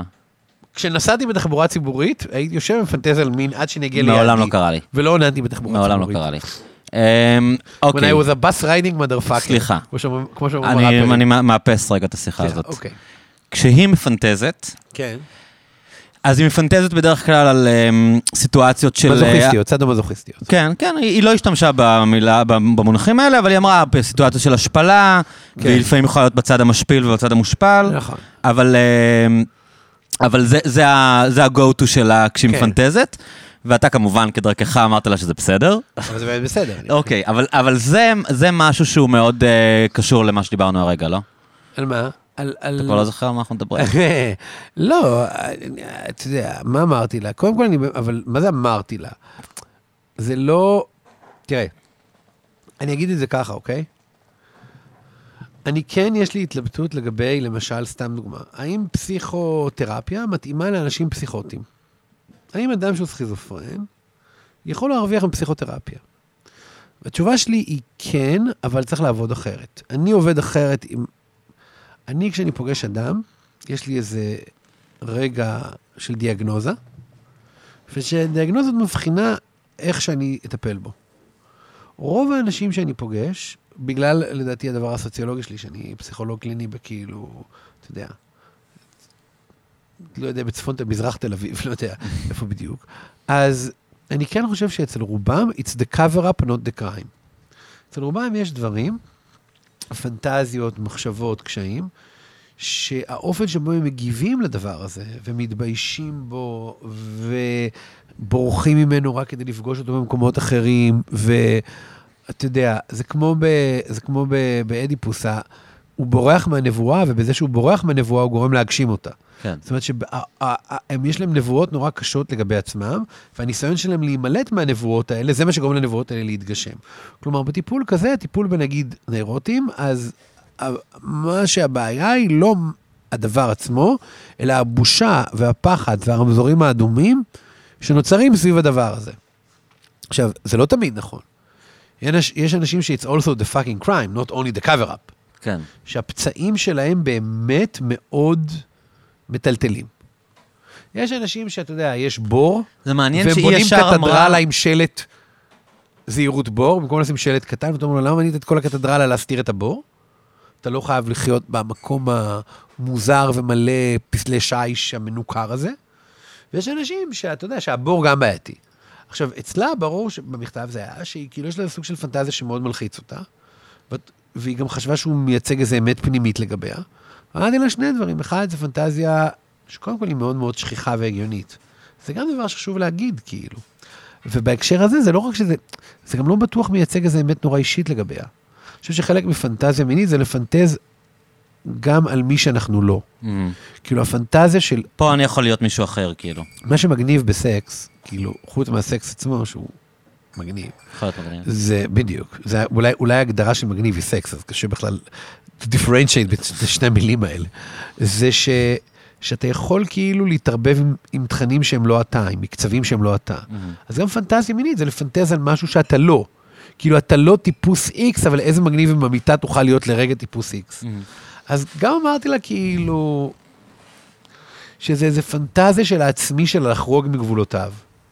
גם אמרתי לה שעיסוק בכוח ושליטה ומיניות זה הולך תמיד ביחד. אני חושב שגם לאנשים הכי ונילה יש פנטזיות על מתונות של כוח ושליטה, כן. ושבייסקלי, כאילו, זה בסדר. מעניין שהיא אה, מאוד התעקשה לנסות למצוא אם היא עברה איזושהי טראומה מינית. כאילו בראש שלה זה היה מחובר. אני חושב שזה- שזה אני. מערבב מכתבים? לא. לא, לא, אני- נכון? אני חושב ש- היא הייתה בטוחה שהיא עברה איזושהי טראומה מינית שהדחיקה. אבל אני חייב להודות- שמשהו צריך להסביר כן, את זה, כאילו. אבל שזה הסלקציה שאני עושה למדור. אני חושב שאני בוחר למדור אנשים ש-it's the cover up not the crime, וכשכותב לי בן אדם שאני מרגיש שהוא לא רק מפחד מהפצע שלו, אלא גם שהפצע עצמו אה, הוא מאוד אה, מכאיב ופתולוגי, אז אני מעדיף כאילו, אני כותב לו במייל, אני מעדיף לא לכתוב לו כאילו בפומבי. אה, אתה עונה לאנשים בפרטי? לפעמים לא ארוך, כן. שלא יתחילו עכשיו לחגוג עליי. בחינם.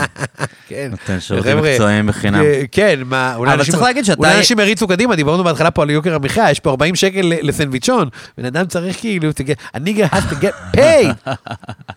אתה בגדול אה, דחפת אותה להתנסות בסדומזו, זה מה שעשית. אני אמרתי לה, אה, ללכת, לשחרר את הרמזור האדום הזה. ל- לא להתנסות בסדומזו, לבדוק את הפנטזיות שלה. לא לפחד מלבדוק את האזורים האלה. זה מעניין כי... כי... זה לא, ב- אתה יודע. אני, אני עכשיו, אה, ב- אחרי שאמרתי ש... אתה עכשיו מתנסה בסדומזו בדיוק בימים לא, אני קראתי ויקטור פרנקל בימים אלה, בעקבות אה, שיחה עם אה, אדלר שהסברתי לו למה לא קראתי, אז אחרי זה חזרתי הביתה ואמרתי כאילו, טוב, למה לא קראתי את זה בעצם, וישבתי גיא לקרוא את אדלר? זה, כן. אה, יכול להיות. דיברנו בהקשר שאני לא קורא ספרי שואה, ואז דיברתי איתו על זה שלא קראתי אף פעם ויקטור פרנקל, ואז הגעתי הביתה וכאילו התחלתי, פשוט קראתי את זה נכון. באיזה. שעתיים, הספר. היומן של אנה פרנק. כן, אני אספר לך משהו על זה אחר כך. עכשיו עשו לזה קרטון. אבל... אה, כן. אבל הוא מספר שאחת המתודות שלו, באינדקס הזה אחרי זה, באפנדיקס, הוא כותב שכאילו אחת מהטכניקות שלו בטיפול, היא לשלוח אנשים כאילו לחוות בדיוק את מה שהם מפחדים ממנו. כאילו שאם בן אדם נגיד אה, מפחד, אה, לא יודע מה, אה, להזיע, אז הוא אומר לו, ב, לא יודע מה, כשהוא טיפול נואם, אורתודוקסלי, כן. הוא אומר לו, תלך ותנסה להזיע הכי הרבה שאתה יכול. או נגיד אם אה, בן אדם אה, מפחד שהוא יגמור מהר, אז הוא אומר לו, תלך ותגמור הכי מהר שאתה יכול, והוא אומר שזה משחרר אנשים, שזה גורם להם כאילו איפשהו להשתחרר מהעניין זה הזה. מה שאני, תראה, אני חושב שזה העניין הזה של ה... של ה... It's the cover up not the crime again. של אם אתה נורא... תראה, שוב, זה לא נכון לגבי כל הצורות של סבל נפשי, Mm. אבל יש צורה של סבל נפשי שקשורה לפחד מתוכן רגשי מסוים. זה כמו שאני אגיד לך, אוקיי, אה, הנקודה הזאת בחדר, לקהל מאזיננו, אני מצביע על נקודה בחדר, כן. מפחידה אותך, שלא תעז להביט בה. אז בהתחלה אתה תסתכל עליי, אז יש לך לשבת רגיל, ואז תגיד לעצמך, אתה יודע מה, עמוס? לפעמים העיניים שלי כאילו קצת אה, זזות אליה בטעות, אז אני צובב את הכיסא, ואז היא בכלל תהיה בגב שלך. ואז תגיד לעצמך, better safe than sorry, כי אולי עמוס פתאום יתעטש ואני זה, אז אולי לעמוד מחוץ לדלת. ו-better safe than sorry, פשוט הניסיון להימנע מהנקודה הקטנה הזאת, תגרום לך לאמץ כל מיני תמרונים של התחמקות, וייצור איזה מבנה נפשי נוקשה, שלא באמת מאפשר לך אה, לזוז. אולי הדוגמה הכי בנאלית שתעזור להמחיש את זה כאילו בצורה, למרות שיש דוגמאות אולי יותר טובות, אבל שנגיד מישהו שמפחד מנטישה הוא לא, יא, לא יאהב. כי מישהו שמפחד שיעזבו אותו, הוא יחשוב איזה תימורונים הוא יכול לעשות כדי שלא יעזבו אותו, אז הוא יהיה או תלותי מאוד במערכות יחסים, או מראש ימצא מישהי שלא נורא שהוא תעזוב, או כל מיני דברים כאלה. והמחשבה היא שלפגוש את הנקודה הזאת שאתה נמנע ממנה, ולבוא איתה במגע, זה משחרר אותך מכל התמרוני התחמקות. אגב, במובן הזה זה משותף גם ל... לא לפסיכולוגיה חיובית, אבל ל-CBT ולדברים שהם לא פסיכולוגיה קלאסית. כשהרעיון הוא להגיד, אם משהו מפחיד אותך, תפגוש אותו שנייה, ואז תוכל להפסיק לנסות להתחמק ממנו כל הזמן. כן. דווקא זה רעיון טיפולי שאני מאוד אוהב. במובן הזה אני מרגיש שהרבה פעמים הוא קורה בטיפול בלי... כאילו, הדוגמאות של ויקטור פרנקל קצת, קצת אה, פרקטיות מדי. הרבה פעמים, אתה יודע, בן אדם אומר אצלי בטיפול דברים שהוא לא יעז להגיד, פשוט, פשוט לחשוב מחשבות שהוא לא מעז לחשוב. כמו וואי, בעלי מעצבן אותי, או וואי, אשתי, אני שונא אותה, או וואי, העבודה שלי משעממת אותי, או וואי זה, ובעצם הוא, זה משחרר אותו מכל האנרגיות שהוא השקיע בלא לחשוב את המחשבות האלה, נגיד. אני רוצה להקריא את הקטע ששלחתי לך, תקריא. ש... ש... שהוא, אני חושב, אני, אני קורא אותו כאנטי פרוידיאני, ואתה בתור הנציג של לא פרויד פה. אוקיי, אז אה, אתה אחרי זה תסביר, אוקיי? כן, תגיד. Uh, בכל מקרה שרופא, אני, זה- אני קורא מתוך uh, ויקטור. פרנקל, כן. האדם מחפש משמעות. האדם מחפש משמעות, זה, אני לא יודע אם זה בתוך הספר, או אחרי זה יש איזה מבוא ללוגותרפיה, אבל זה באותו, במהדורה שיש לי זה מופיע. אוקיי, אז הוא כותב דבר כזה שדווקא אהבת, נגיד מראש שאתה. כן, אני. אהבתי את זה. אוקיי. בכל מקרה שרופא אינו יודע להבחין בין הממד הרוחני ובין הממד היצרי, עלול להתעורר בלבול מסוכן. הווה אביא דוגמה לכך. דיפלומט אמריקני רב מעלה בא אל משרדי בווינה כדי להמשיך בטיפול פסיכואנליטי שהתחיל בו לפני חמש שנים אצל פסיכואנליטיקאי בניו יורק. פתחתי ושאלתי אותו, מדוע לפי דעתו הוא טעון אנליזה, ומה ראה ללכת אצל פסיכואנליטיקאי? נתברר כי אותו חולה לא היה מרוצה מהתקדמותו בעבודה, והתקשה מאוד לסמוך ידו, ידיו על מדיניות החוץ האמריקאית. אך הפסיכואנליטיקאי שלו אמר לו פעם אחר פעם כי ינסה להתפייס עם אביו, משום שממשלת ארה"ב וכן הממונים עליו לא היו אלא דמויות אב. ומורת רוחו ממשרתו נגרמת מתוך שנאתו הלא מודעת לאביו. מצחיק. אנליזה שארכה חמש שנים הניעה את החולה במידה מוסיפה והולכת לקבל את פתרונותיו של הפסיכואנליטיקאי, עד שלבסוף לא ראה את יער המציאות מרוב עצי הסמלים וחזיונות. לאחר כמה רעיונות הוברר לי כי שאיפתו לפשר סוכלה על ידי משלח ידו, וכי בעצם השתוקק לעסוק בעבודה אחרת, כיוון שלא הייתה שום סיבה שייטוש את מקצועו ויתחיל בעבודה חדשה. ואז אה, אני לא שלחתי לעמוס את ההמשך, אבל הוא מס... אז אין לי את זה, אבל הוא מספר שהוא פשוט עזב את העבודה שלו והכל נהיה סבבה. ברור. כן. אה, אמ, מה אני אגיד לך? אבל זה, זה, החזיר אותי קצת לעניין הזה עם הרמזורים האדומים, אתה מבין מתכוון? לא, אני אגיד לך מה אני חושב, אני חושב מה שפרנקל אומר, וזה בסדר. כן. זה, אתה יודע, אני, אני אגיד משהו על זה, זה חשוב להגיד את זה אולי. פרויד הוא, הוא, הוא באמת, אה, הוא בן אדם אה, שהיה גאון. עכשיו, ברור שהוא עשה איזה מהלך, שהוא היה מהלך מאוד בעייתי. כי פרויד, בוא נגיד ככה, פרויד בהתחלה חשב שהמטופלות שלו עברו הטרדה מינית. הוא טיפל בנשים היסטריות, שהיה להם שלל של סימפטומים, אה, שיתוק גופני, פסיכוסומטי וזה, והוא בהתחלה חשב שהם עברו אה, הטרדות מיניות, מה שנקרא תיאוריית הפיתוי ה-LD. עם הזמן הוא אמר לעצמו, טוב, אבל לא יכול להיות שכל כך הרבה אנשים עברו הטרדות מיניות. אז הוא אמר, טוב, זה כנראה קשור לפנטזיה. זאת אומרת שמה שגורם לסבל, זה לא בהכרח שההורים שלך שכבו איתך, אלא הפנטזיות שלך לשכב איתם. ואז הוא בנה תיאוריה באמת רק לנשק לו את הרגליים. אמרתי לך שנהיה אוהב רגש דתי. כן.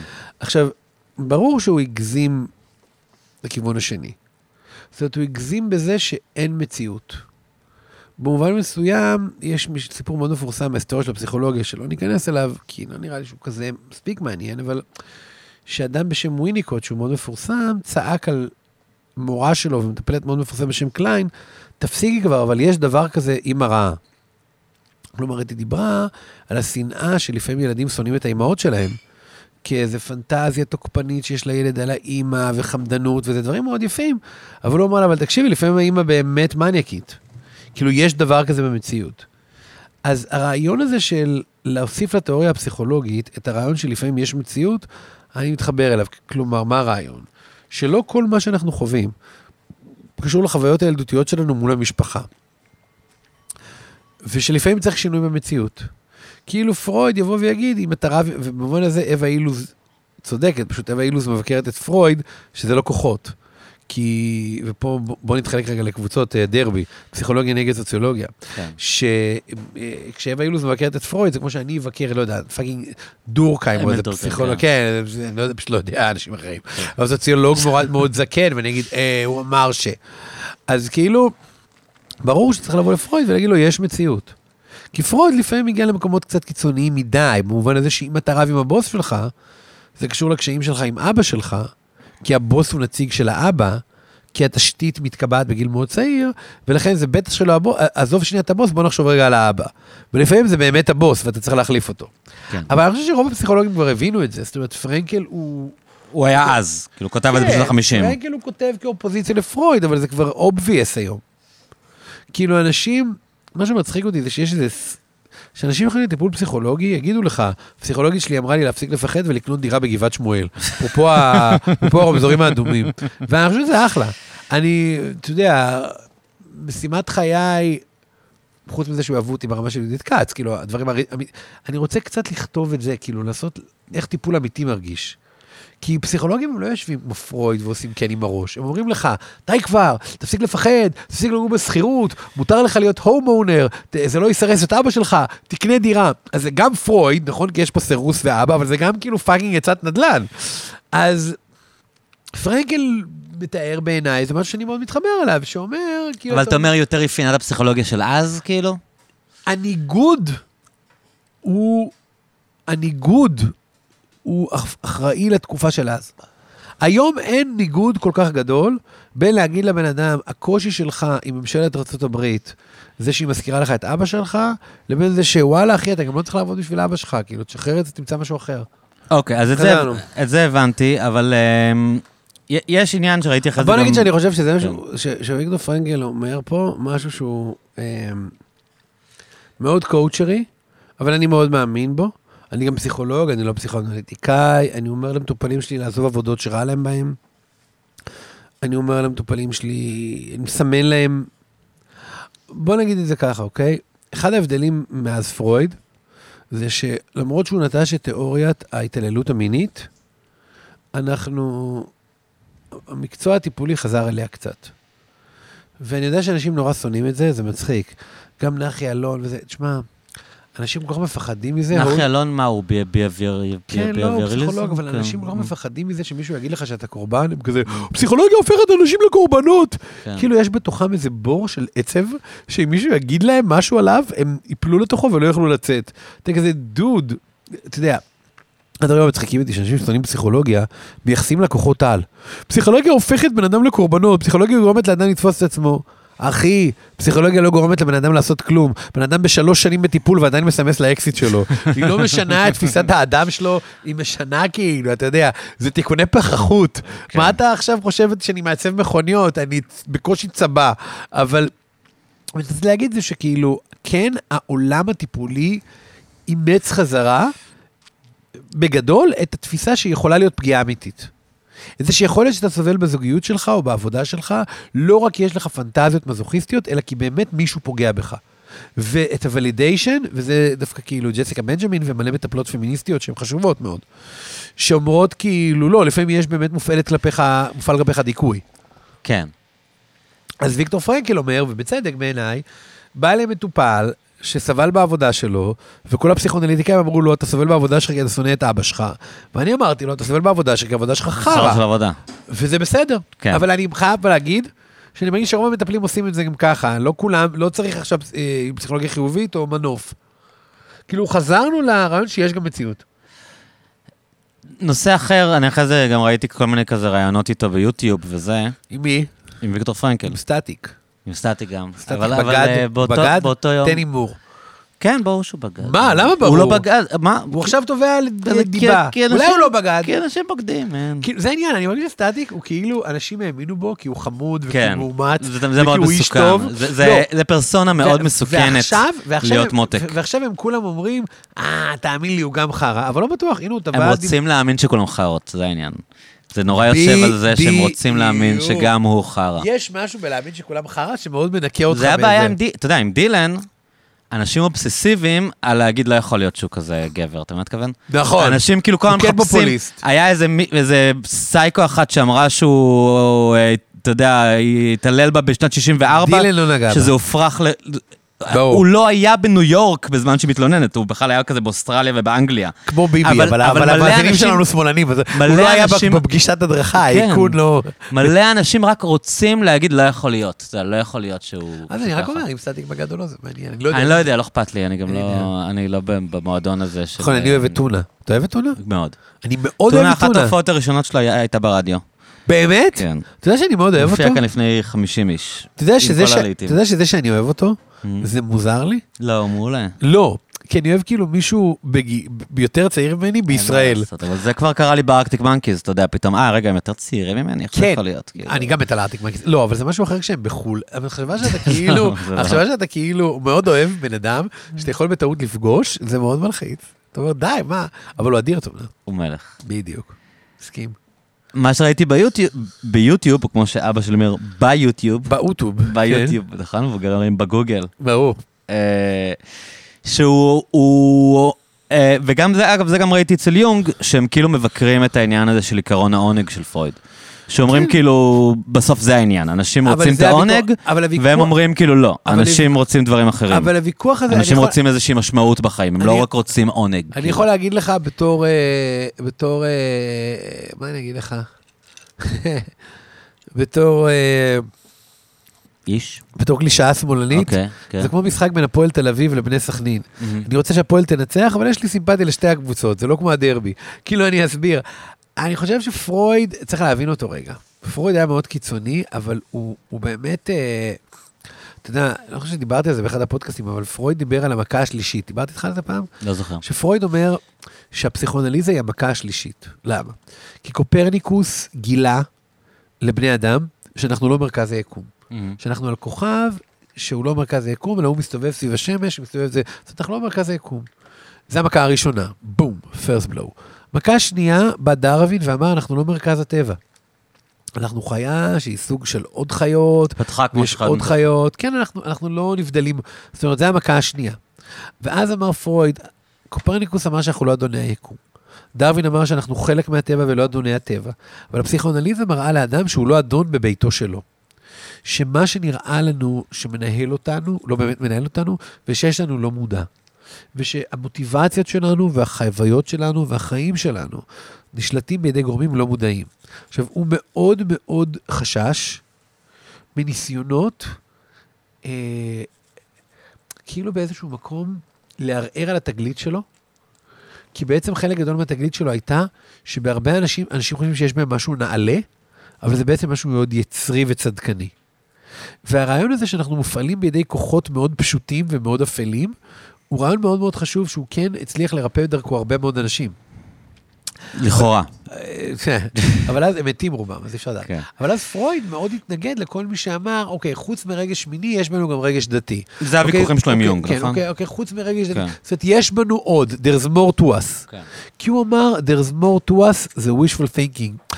אני לא חושב שהוא הגיב לזה כפילוסוף, אלא כאיש טיפול. כי הוא אמר, אם אתה תתחיל לחשוב שיש בך איזה צד רוחני, אז זה מדרון חלקלק, תתחיל לחשוב שאתה צריך להתמסר אליו, ותתחיל עוד פעם לשנוא ולהיות מלא בושה ואשמה כלפי הצדדים היותר יצריים שלך. וכל מה שאני מלמד אותך זה לקבל אותם. אז אתה אומר שהוא היה, הוא היה כאילו בעיניי באיזה... באיזה אוסלו, לא יודע, באיזה תהליך שהצדיק לתת מיצובישי.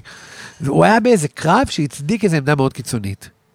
אבל uh, ברור שרוב הפסיכולוגים לא רואים את זה ככה, שאנחנו רק מופעלים ממין. ושיש לנו גם דחף לקשר, ודחף לזה, ודחף לזה. בקיצור, אז פרויד היה באמצע מלחמה, והוא לא היה יכול להכיר בזה שיש בנו יותר מהדברים האלה, כי הוא חשב שזה מזימה לערער את התגליות שלו. פרויד בעצם אמר, הרי הוא התחיל כרופא, והתגלית הטקטונית שלו, שקנתה לו את פרסומו ותהילתו, ואפרופו שיחתנו על יהודית כץ, ועל הפודקאסט וחלומות התהילה של הבלוג, הוא היה איש שמאוד, מאוד, מאוד רצה להיות מפורסם, פרויד, מאוד. הוא, הוא, הוא גילה בעצם שסוג מסוים של פסיכוסומטיות וסבל קשור למיניות. והוא חשב כל הזמן שזה מערער. שאנשים אמרו לו, בסדר, זה לא רק מיניות, כי אנחנו גם רוצים זה, זה לא זה כי אנחנו רוצים זה. עכשיו, יש כל מיני ניסויים, אתה יודע, שהפריכו את פרויד כבר. אחד הניסויים המפורסמים שכולם מכירים זה של הרלו. שפרויד טען שאנחנו נקשרים לדברים רק אם מספקים את היצרים שלנו. אז ההרלו לקח קופים קטנים, ונתן להם בפינה אחת של הכלוב אה, ברז של חלב, ובפינה שנייה של הכלוב אה, בובה חמה. כאילו, עם? בקבוק חם. בובה? לא זה, אתה להיות תינוק. לקח תינוק קוף, אוקיי. ואז התינוק הקוף, הוא היה כאילו, הוא היה יושב על הבובה החמה Mm. ומתחמם, אבל הולך ואוכל מהברז. זה ניסוי גאוני. ואז אתה אומר, אוקיי, אז התינוק הקוף, הוא אוכל את החלב מהברז, אבל הוא מתפנק ומתבחבש כזה על הבובה החמה. יש לו את היצר השני גם. בדיוק, ואז השאלה היא, רגע, למי הוא מתייחס בתור אימא שלו? פרויד אומר, האימא שלו זה הברז. והפסיכולוגים האחרים אומרים, לא, האימא שלו זה הבובה החמה, כי יש לו גם צרכים בקשר ובשייכות ובחום. והתגלה שהוא מתייחס לבובה כאימא שלו. זאת אומרת, בגדול, מה שהתגלה, זה שאנחנו לא רק מכונות של סיפוק יצר. אבל צריך להבין שנייה שפרויד הוא היה כזה... אה, מהפכן, זה כמו לקחת את אחת הפמיניסטיות הראשונות ולהגיד, היא לא הייתה נחמדה לגברים. כן. בסדר, הוא היה חייב להיות. אבל הוויכוח בינו לבין הרבה אנשים, כמו בקטע שלך, זה להגיד, כן, אבל חוץ ממין ומשפחה יש עוד משהו.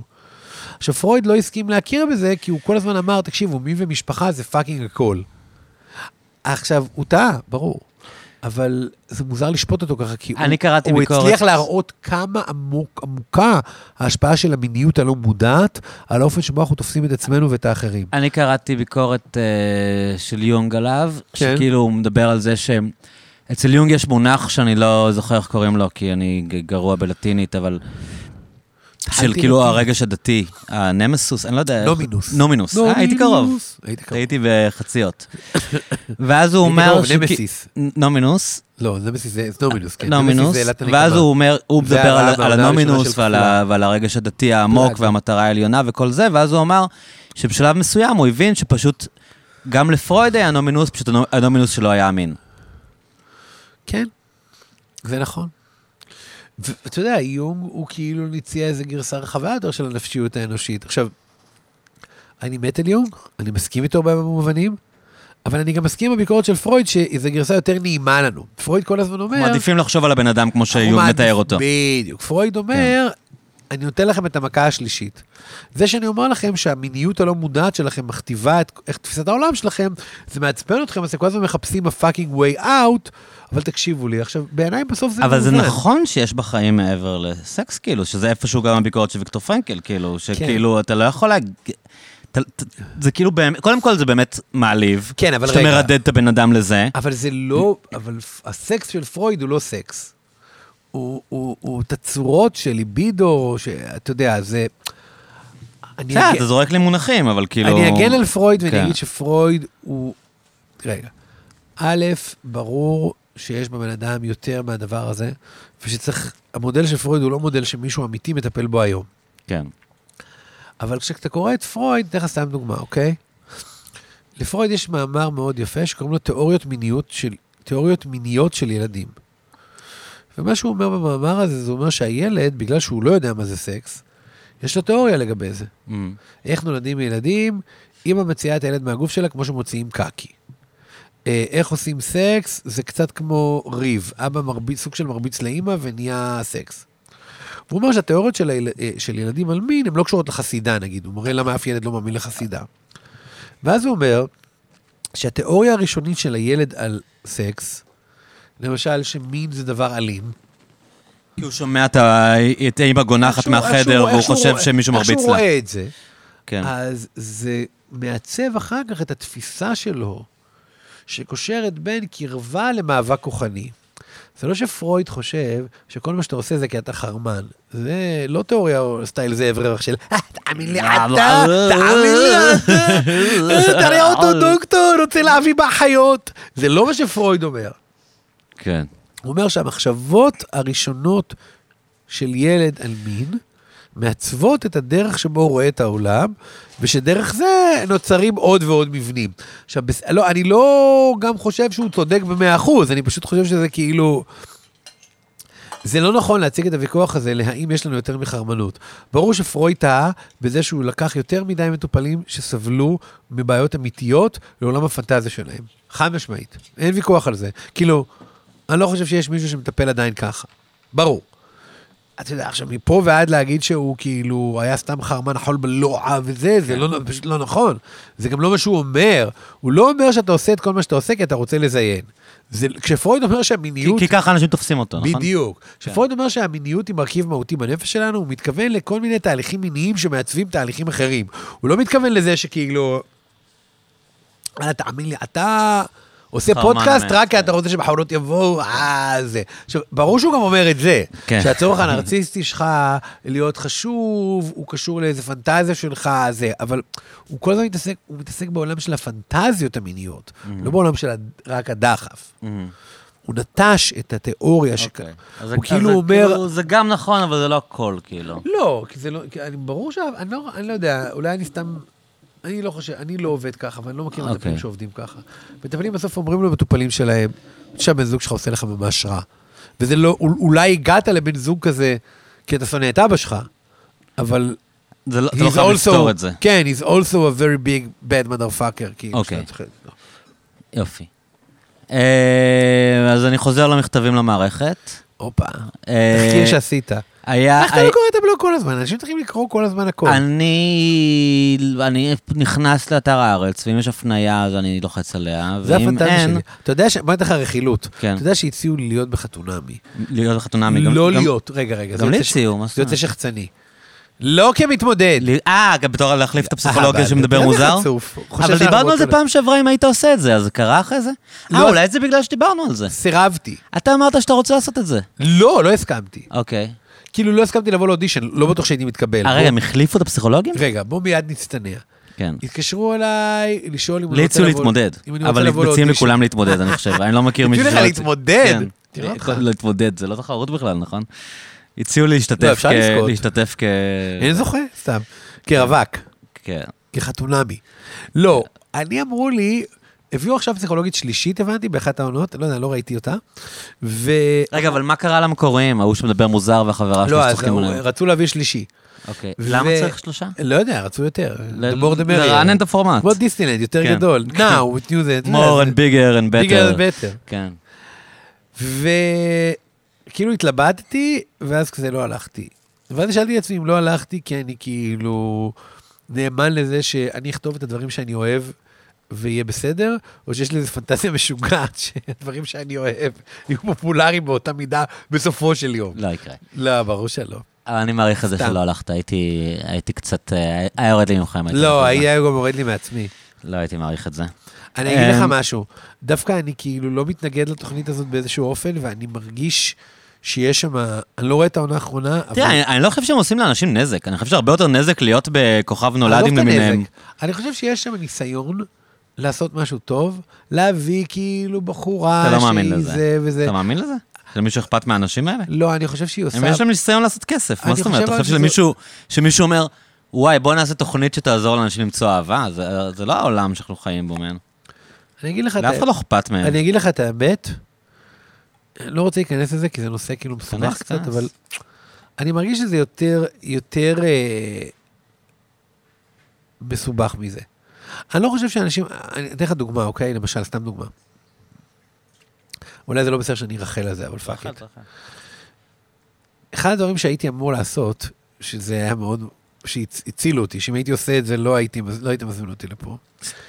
התקשר אליי באמת אדם מאוד מאוד חכם ומאוד נחמד, שפגשתי אותו לשיחה שהייתה ממש כאילו כיפית עד לרמה מבלבלת, וזה הבמאי של הסרט של שיילי שינדלר. והוא שאל אותי אם אני רוצה להשתתף בסרט.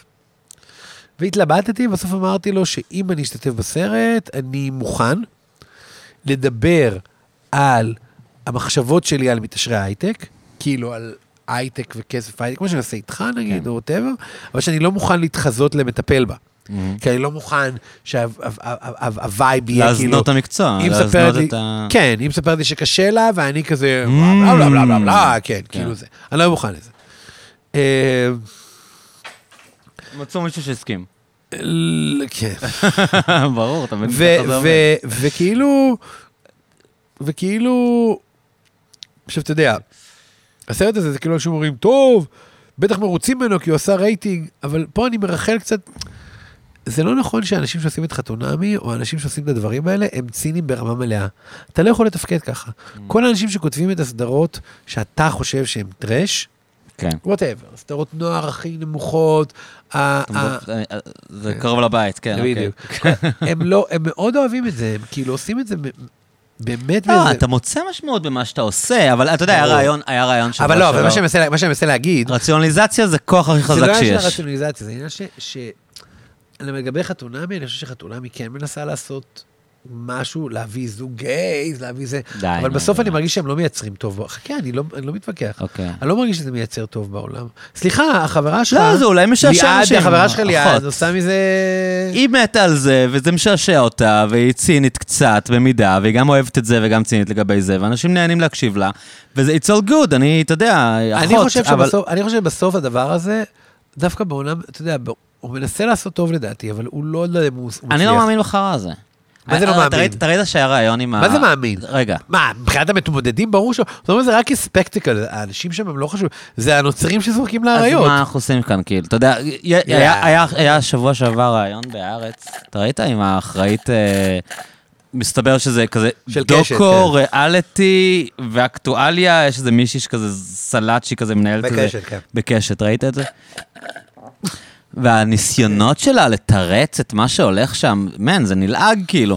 ואז בסוף, הוא, אה, אני לא יודע, נראה לי, לא יודע אם זה אילו גלאזר, מי, מי שראיין אותה, אמר לה כאילו, אה, והיא כל הזמן אומרת, ואני בכלל שמאלנית. זה גם מצחיק אנשים, אתה מכיר את ההייטקיסטים האלה, שזה, אני בכלל אני בכלל שמאלנית. אז היא אומר, ואז הוא אומר לה, תגידי, מה עם הכיבוש? איפה כאילו בתכנים שלכם מדברים על הכיבוש? אמרת שאת שמאלנית. ואז היא כזה אומרת לו, רגע, תן לי לחשוב על זה. אמ, ברקו ואופירה הרבה מדברים על הכיבוש בתוכנית שלהם. ברקו? ברקו אמר, אני הצבעתי ביבי, עכשיו אני אצביע גנץ.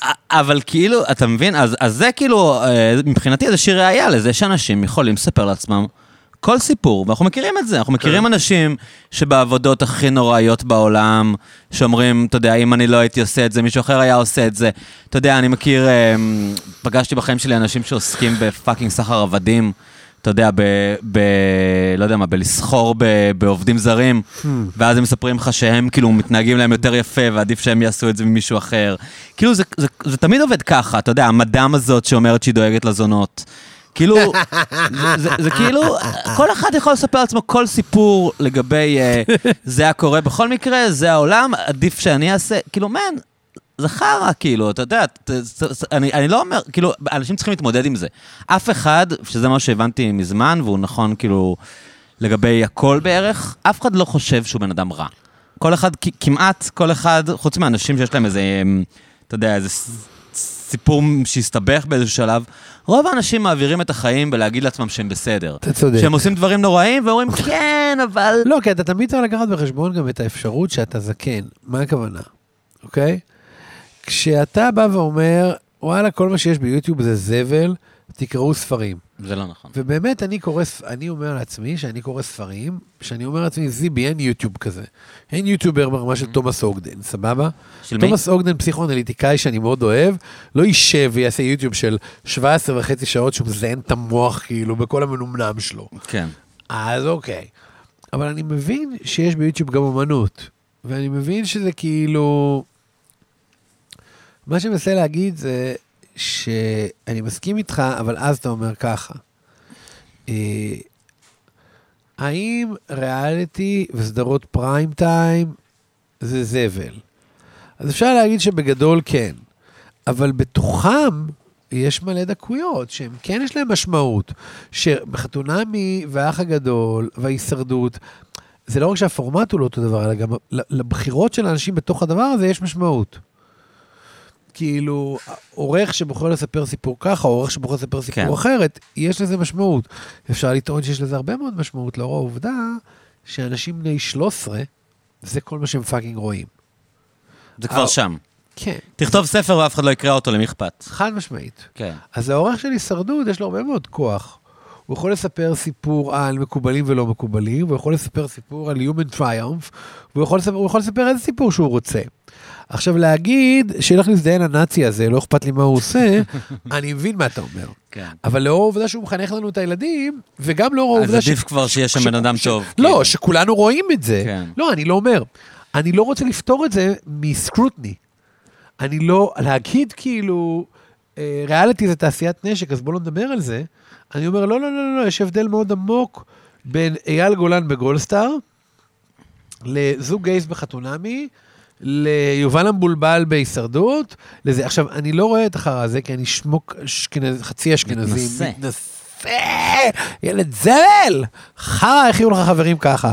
תפסיק, תראה מה שכולם רואים, שיהיה לך מה לדבר עם אנשים בהפסקות. אבל כאילו, אני כן אומר, בסדר, יש פה רזולוציה של הבדל, שהיא כן חשובה.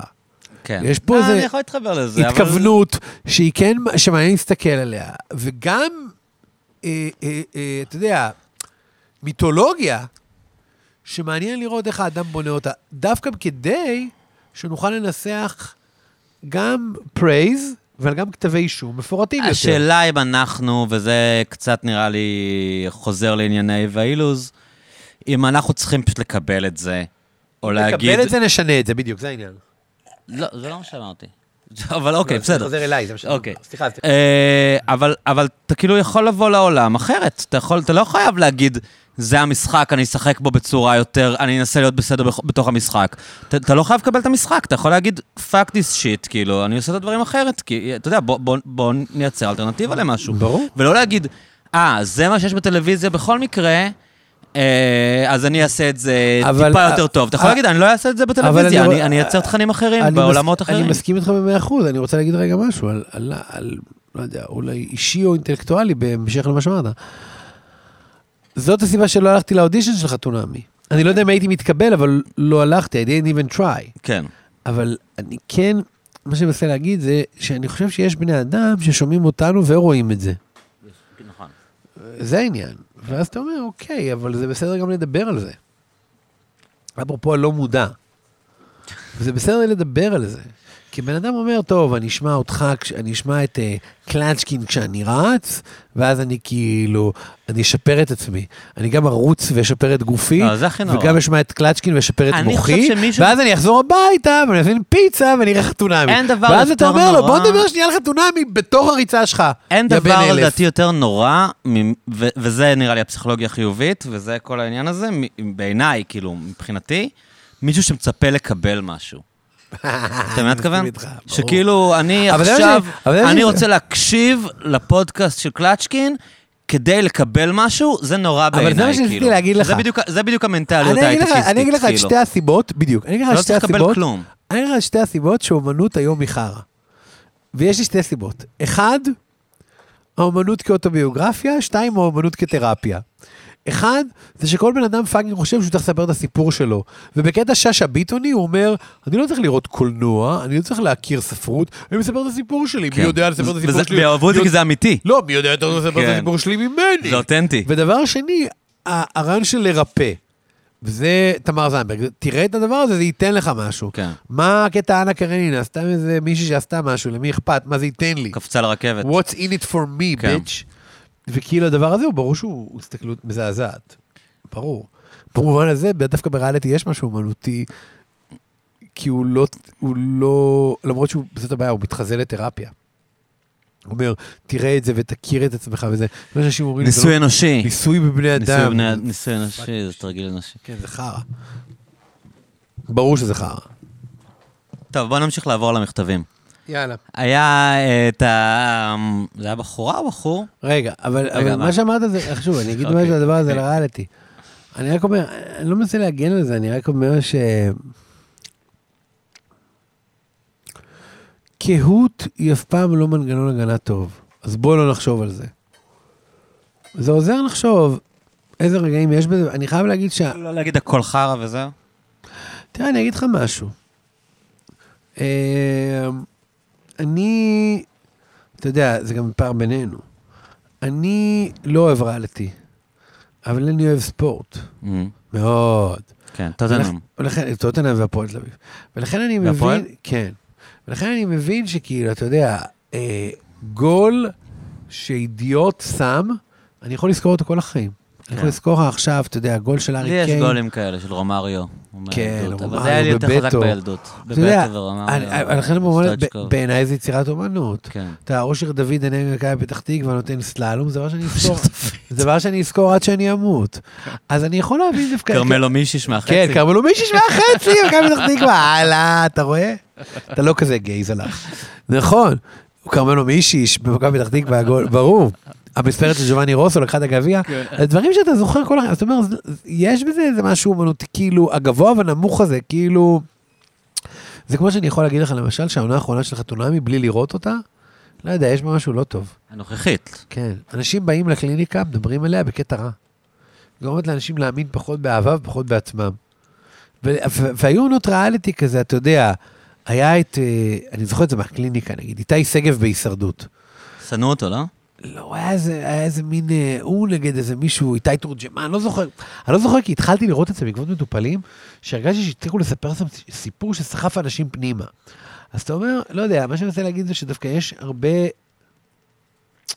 יש הרבה חשיבות בלפקח על זה ולדבר על זה, זה כמו, עכשיו אני אגיד משהו הכי מתנשא שיש, מתוך הכאילו עמדה הצנועה שלי, זה כמו שכאילו, האליטות ב-LA, אז הם נורא כעסו על טראמפ, ואז השעו אותו מטוויטר, כן. למרות שרוב העם רצה את זה, סן פרנסיסקו יותר מאלה. כן, זה כמו שאריה דרעי אמר, אריה דרעי דיבר על, הוא אמר, בסוף אני חי בבית כנסת, ואני פוגש את האנשים שאני פוגש. כאילו בסוף האורחים של הריאליטי הזה, וה, והבמאים של הריאליטי הזה, והמפיקים של הריאליטי הזה, הם, הם יושבים פה, או בבית קפה פה למעלה. וזה שאנחנו נמשיך לדבר עליו, ונסמן דברים יפים שהוא עושה, ודברים מרגשים שהוא עושה, ודברים נוראים שהוא עושה, אני חושב שיש לזה משמעות יותר משאתה חושב. כי אני, מה שאני מנסה להגיד זה שבגלל שאתה יודע, יש כל מיני מחקרים של מלגלם גלדוול, שאנשים לא תופסים קבוצה יותר גדולה מ-30. אה, אני לא יודע אם זה מחקרים. לא מחקר, אה, הוא איש חכם, רעיונות. אני אוהב אותו, בדיוק, אני אוהב רעיונות. אותו. אני אוהב אותו, שדרגתי אותו למחקרים. מגניב, הוא- הוא- אני מאוד אוהב את הפודקאסט שלו על מוזיקה, הוא כן, איש מוזיקה מטורף, הוא כאילו. תותח. אז, כן. כאילו, להגיד זה שכאילו, אני לא חושב שזה זה כזה פשוט. שמה, אתה מכיר באמת 30 אנשים? לא? שאתה יכול, כמו שבקבוצות ספורט, זה קבוצות קטנות, שאתה יכול to conceive, זה כמו להגיד שהטוויטר כבר הוכח מלא מלא פעמים שאין לו השפעה בבחירות. שה... שה עשרת אלפים אנשים שמצייצים בטוויטר, הם לא באמת משפיעים על, ועדיין הם מאוד משפיעים על הפוליטיקאים, כי בסוף זה ה input שאתה מקבל. כן. אז אם אתה עכשיו עורך את חתונמי, ובכל הפייסבוק ובכל הזה שלך אומרים לך, בואנה, קצת רכבת יותר מדי על אה, תראי, תראו היא שמנה, ובכל זאת 44. אוהבים אותה, כן. יש לזה משמעות, זה כן משפיע עליך. ברור שאתה יכול להגיד לי, תשמע, עמוס, הוא יושב, הוא אומר לעצמו, fuck you, זה היה סול, זה היה לי רייטינג 12.19. אבל זה לא נכון. אנשים רוצים להתקבל, אתה יודע, אתה רואה את זה אצל ביבי. אתה רואה את זה אצל פרנק. ולכן- ולכן-. ולכן אני חושב שיש ערך ב... דווקא אני אוהב את זה שיש כאילו כתבות וזה שיח אינטלקטואלי על ריאליטי. אני רואה בו ערך. אני מרגיש שהוא גם, זה- אני מרגיש שהוא גם חלק ממה ש... אני שמח שאני. מחוץ לזה, אני באמת לא, אין לי שום אה, פומו, אני לא רואה את זה בכלל. לא מרגיש... אני לא רואה את זה כי אני מרגיש שריאליטי זה טלוויזיה לאנשים שלא אוהבים ספורט. ספורט זה גם ריאליטי. מה יותר ריאליטי ממגרש עם 22 איש, הכל זרקורים. אנשים רואים נינג'ה ישראל ולא רואים. כדורגל, זה נראה לך הגיוני? כאילו? לא. בוא אני אגיד לך משהו על נינג'ה? ישראל. כן. כי נשאלתי בעבר מספר פעמים על ידי כל מיני בני אדם, בסוגריים ממין נקבה, ואני לא רוצה להיכנס לזה, זה, זה, זה. אם אני כל כך אוהב ספורט, ואני יכול לשבת ולראות שעות פרמייר ליג וכדורגל, וכדורסל NBA, למה אני לא אוהב נינג'ה? הרי זה גם ספורט. כן. וזאת תשובתי המלאה. מה שאני אוהב בספורט זה יצירתיות. זה הדבר שאתה רוצה להביא את הכדור מנקודה A לנקודה B, וכולם חושבים שתלך ככה, ואז מסי הולך, הופ, באלכסון. או רונלדו עושה הופ, אני אוהב את היצירתיות. בנינג'ה ישראל אין שום יצירתיות. אתה לא יכול להגיד לעצמך, טוב, אני אעבור מאחורי המסלול, או אני צריך להגיע לקיר, אני אלך מסביב. כן. זה רק, זה התעמלות. זה רק כישורים זה פיזיים. קורפורייט, זה כמה אתה מתאים פה- את עצמך ל-. לפורמט. אתה- זה הפורמט וזה מה שצריך. לעשות. אין פה שום יכולת, אם מתחרה בנינג'ה ישראל רוצה להיות מקורי, הוא נפסל. אם רונלדו מקורי, הוא זוכה אלוהים. בצ'מפיונס ליג. כן. אז זה ההבדל הגדול בעיניי. באמת, או יאניס או אנשים כאלה. מישהי כתבה לך שהיא אה, פ- אה, פוסלת מערכות, אה, היא פוסלת דייטים. בררנית. בררנית. כן. בדייטים. זה קורה אה, להרבה אנשים. זה, זה קורה להרבה אנשים. זה, זה סיינפלד היה, זה, זה היה running gag She בסיינפלד eats her במשך עונות. peas with a fork, כל, ברור. כל דבר, נכון? שהוא כאילו, שהוא אוכל סרט על, אה, על נכון, כל, נכון. הוא, הוא מחפש סיבות לפסול את הבת זוג המיועדת, או את, ה, נכון, את. המושא הזה. ומה מה כתבת לה חוץ מלהגיד לה שזה בסדר ושלא תרגיש רע, כמו שאתה כותב לכולם? לא. אתה חושף- את ה-bag of tricks שלי. לא, דיברתי איתה על מנגנון, אתה יודע, זה מאוד חשוב. יש אדם בשם ג'יינס, שכתב ספר, אולי אני אומר את זה לא נכון, כי אני כבר שתיתי הרבה, ואני נוטה לצט... להמציא אנשים. כשהייתי ילד, כש... לא, כי כשהייתי ילד לא מקובל, אמרתי, כשרציתי לספר בדיחה, אמרתי, חבר שלי אמר לי. חבר, כן, כשמיכאל, בימים- שמיכאל הנגבי בולי התמייס, אז הייתי לפעמים אומר, חבר שלי אמר לי ש... ובעצם זה לא היה חבר שלי, זו הייתה בדיחה שלי עצמי. פשוט לא רציתי לחשוף כמה השיח שלי הוא פנימי ואין לי אף אחד, כן. אז הייתי אומר, חבר שלי אמר ש... it was me all along, כאילו, זה כמו אבל פייט זה. טובי הקומיקאים, אתה יודע שלואי סי קיי אה, מספר כאילו את הביט הכי מפורסם שלו עם ה- This is bullshit, עם האינטרנט בטיסה, כן, ש- שזה היה ביום שרק התחיל אינטרנט במטוסים, ואז הוא הפסיק לעבוד. כן, כן, כן. ואז הבן אדם אומר, This is bullshit, man, כשהאינטרנט מפסיק לעבוד, ואז הוא אומר, כמה מהר העולם. חייב לך משהו שלא ממש. ידעת שהיה קיים לפני חמש דקות. ממש. ואז אה, לואי אומר בריאיון אחר, שכאילו, זה הוא, אתה יודע, ברור. זה לא מישהו אחר, זה זה סתם יותר בדיוק- מצחיק לספר שזה מישהו זה אחר. בדיוק אני. אז הייתי כל הזמן לספר, חבר שלי אמר ש...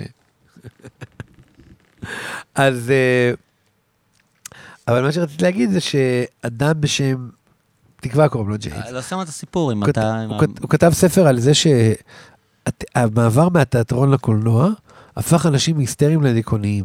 כי התיאטרון היה מאוד תיאטרלי, ואז אנשים נהיו מופרעים בצורה היסטרית, ואז הקולנוע נהיה מאוד קטן ומצומצם, ואז כאילו איך התרבות משפיעה על הפרעות נפשיות.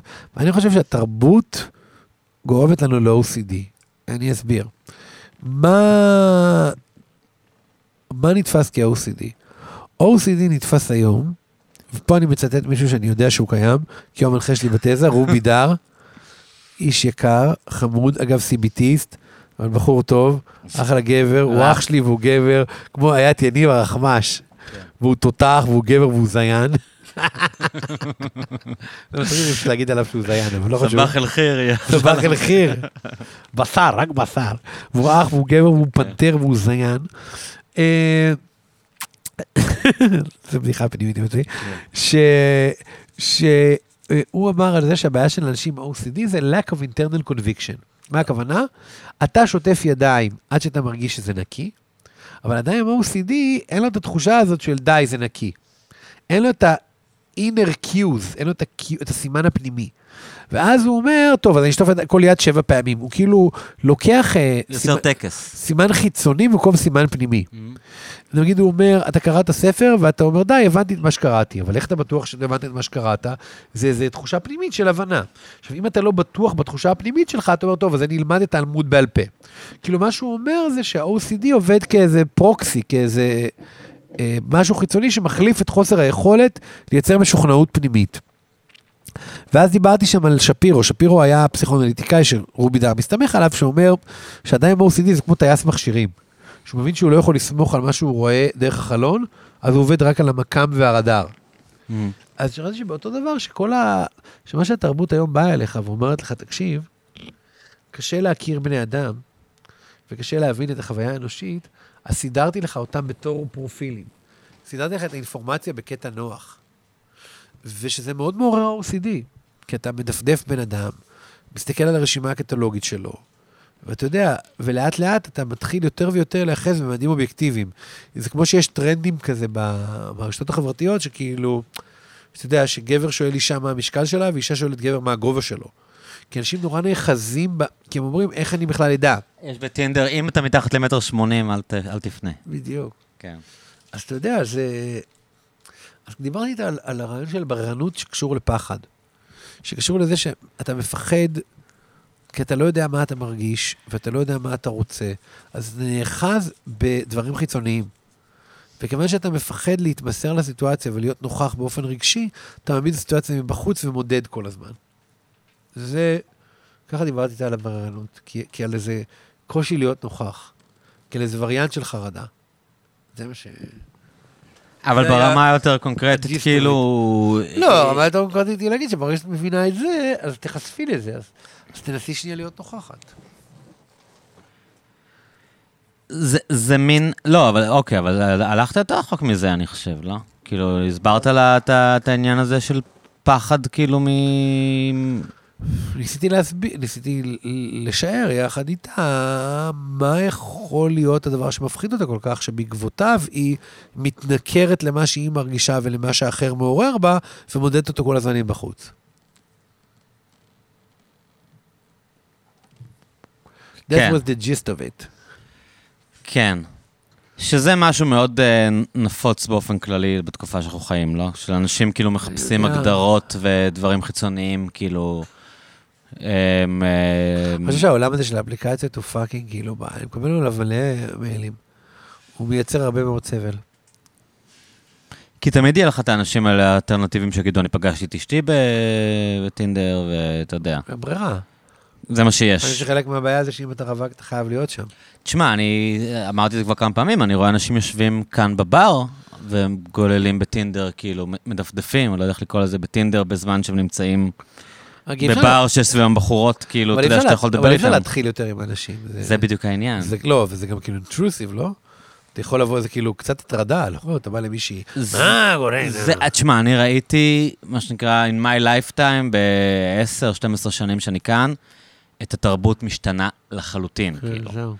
ממש, ממש אנשים, התנהגויות שהיו מאוד מקובלות ב-2010, לטוב ולרע, והרבה לרע גם, כאילו, אתה יודע. ברור, זהו. כאילו, זאת אומרת, זה הרבה... לא שהיה כאילו, the good old days, שהיית יכול לבוא הם- למישהי זה ולהגיד לה, איזה ציצים אתה יודע, לה", אנשים כאילו. היו תופסים לבחורה את היד, בלי שהם מבקשים, אתה יודע, אנשים היו... היה חוסר כבוד למרחב אישי, והיה היה, היה בעיות מאוד רציניות פעם. ברור. אבל כן היה את המצב שכאילו, אנשים היו מדברים עם הבחורה שיושבת בכיסא לידם. אתה יודע, גם אם זה כאילו... זה נעלם. מה את שותה? אתה יודע, סתם דברים מטומטמים שפעם היו מובנים מאליהם בברים. זה השאלה. היום זה כאילו, מה, זה למה הש- אתה מדבר איתי? זה השאלה אם אנחנו לא לכודים במטריקס. שמה יש שאני המטריקס? קצת שיכור. Mm. אני, כאילו, זה תיאוריה שמרק צוקרברג is fucking crazy. המטאוורס? לא, מרק צוקרברג גם המציא את טינדר. לפני. לפני, אתה מכיר את זה, אז ברור, אתה מכיר שהיו את זה. צריכים לדרג את הבחורות. כן, הרי הסיפור הזה שהעיפו אותו מהרווארד, כי הוא פרץ למ- למאגר של הסטודנטים, ועשה תחרות מי יותר כוסית ממי, וזה קטע שוביניסטי ודפוק. כן, שהיו צריכים לדרג מי הכי כן. שווה בקמפוס. ואז הוא המציא את פייסבוק. אנחנו קצת עייפים, אז נעודד את מאזיננו לגלוש. או לראות את הסרט הרשת החברתית כן. עם ג'קי אייזן. וכאילו אתה אומר, יש פה איזה בן אדם שהוא סוג של כאילו סכיזואיד,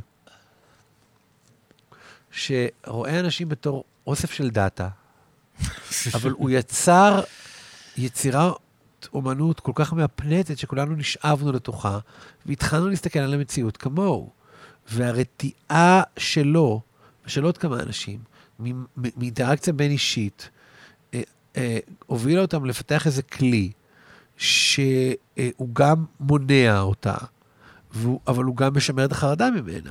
ועכשיו, כל, כל הדור הצעיר יותר הפך להיות איזה מין אה, סכיזואיד, שמביט בעולם הרחוק ומנתח, וזו שאלה מאוד גדולה. מה הכוונה בסכיזואיד? סכיזואיד זה אדם שמסתכל על המציאות מבחוץ, כמו ריק ומורטי. הוא חושב על עצמו שיש מילה גרסאות אה, אפשריות של עצמו. הוא כאילו מפצל את המבט המתבונן מעצמי. אז הוא חושב שיש מלא גרסאות שלו ומלא גרסאות של אחרים, והוא כל הזמן משתעשע ברעיון של גרסה שלו מול גרסה של אחר וכו'. וזה כאילו, אתה יודע, זה, אה, זאת שאלה. ועכשיו הוא לוקח את זה לנקסט לבל עם הרעיון הזה של המטאוורס. כן, זה לא יעבוד. לא. אני חושב שה... אה, אני חייב לתת פה קרדיט. חשבתי שהמטאוורס לא יעבוד פה, ויש לי חבר, שהוא, אגב, תביא אותו לפודקאסט, הוא מין פרסומאי כזה אינטרנט, והוא הכי כזה... אני לא אוהב פרסומאים. שהוא. אמר לי, הוא אמר לי, אבל זה כמו פורטנייט. כמו שההופעה של טרוויס אה, סקוט בפורטנייט, הוא כן. אמר לי, כבר יש מטאוורס. שזה כבר קיים.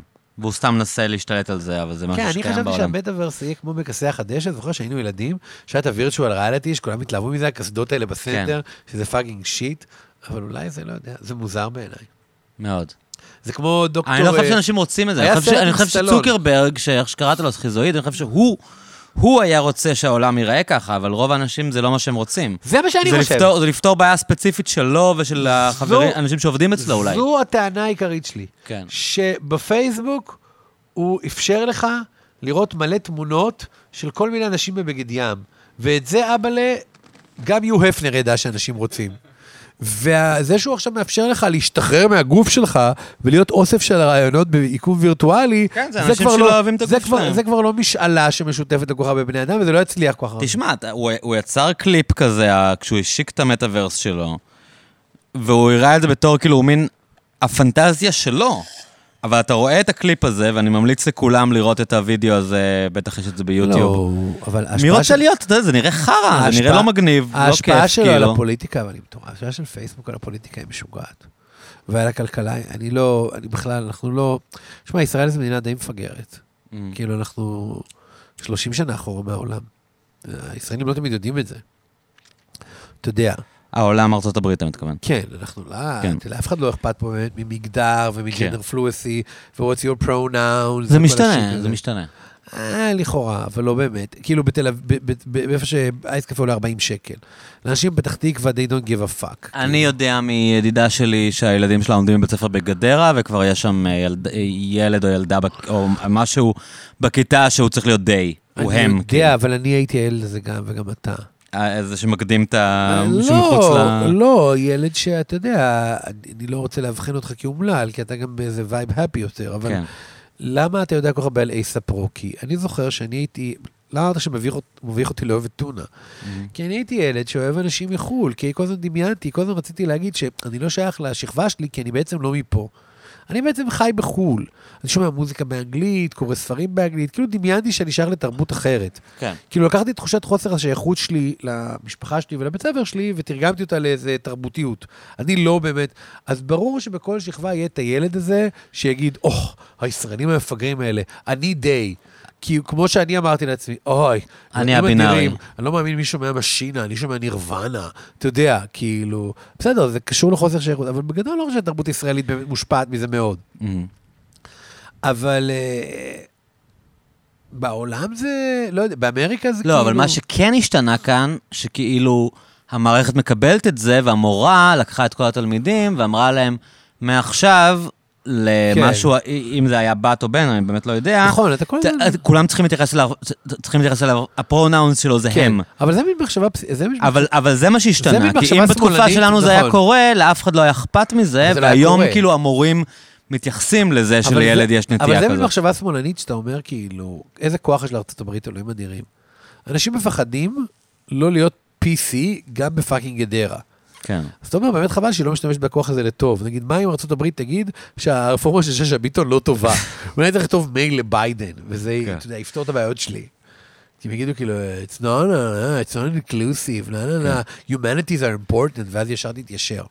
אנשים מתיישרים לפי אימפריות, אבל היא קצת אה, אימפריה מגמגמת. הם במצב יותר גרוע מאיתנו, אבל איפשהו... אני בזמן האחרון חושב שהבעיות שלנו יכולות להיפתר רק משם, כאילו. מארצות הברית? כן. באיזה אופן? לא יהיה סוף לכיבוש. שנהיה state כמו פורטו ריקו? לא יהיה סוף לכיבוש עד עד ש- שדונלד טראמפ ייבחר שוב ויחליט שאין כיבוש.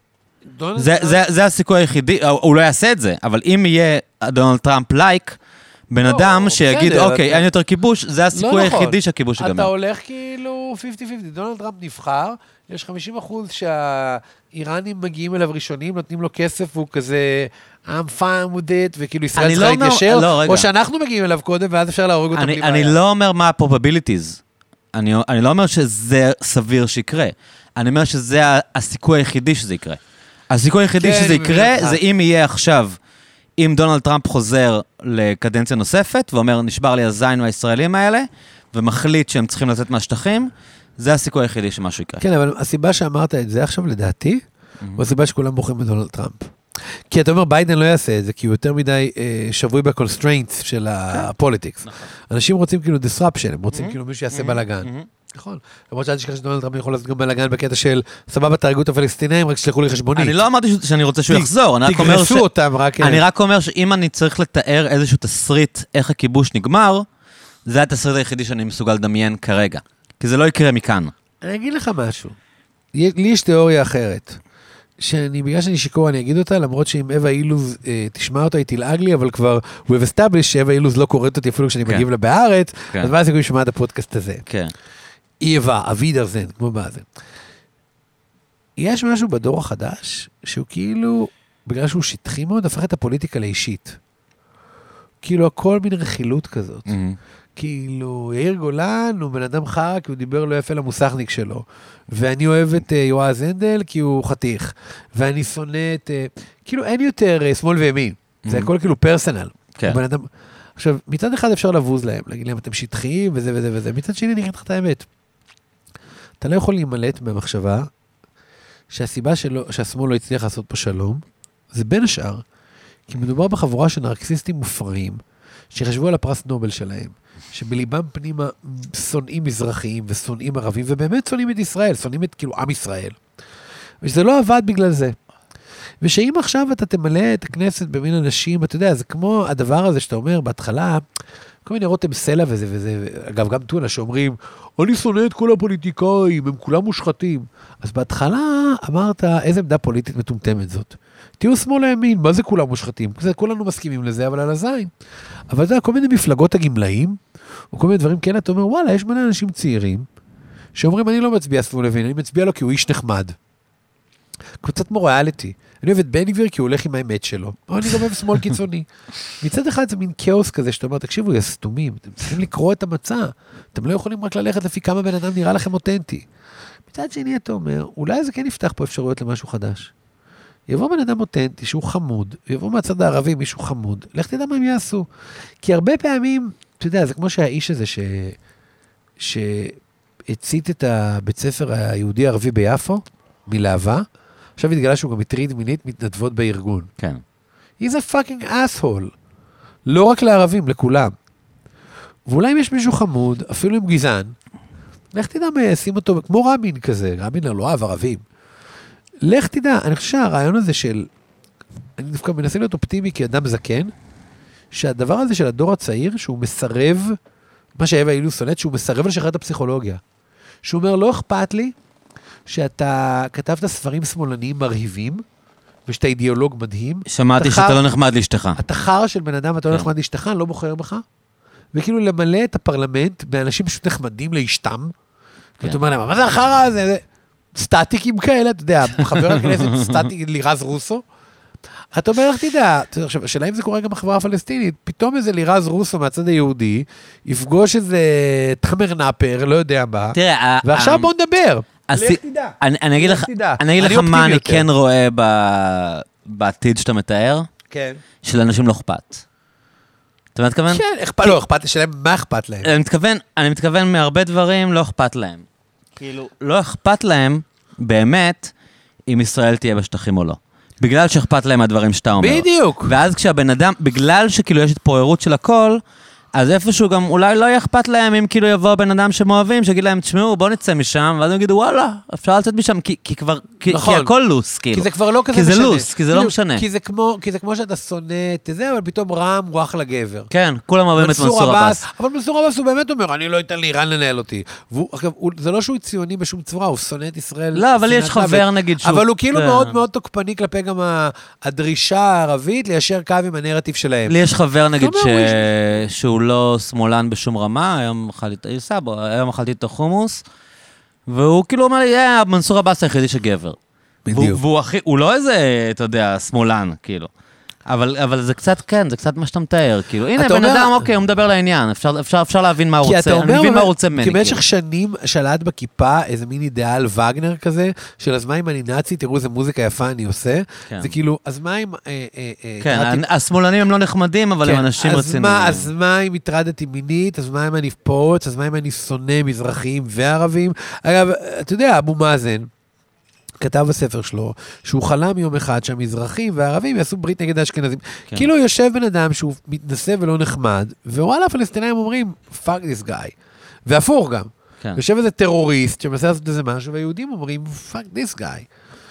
עכשיו, אתה אומר, בסדר, זה ברור, תראה, יותר מזה, האידיאולוגיות לא עבדו.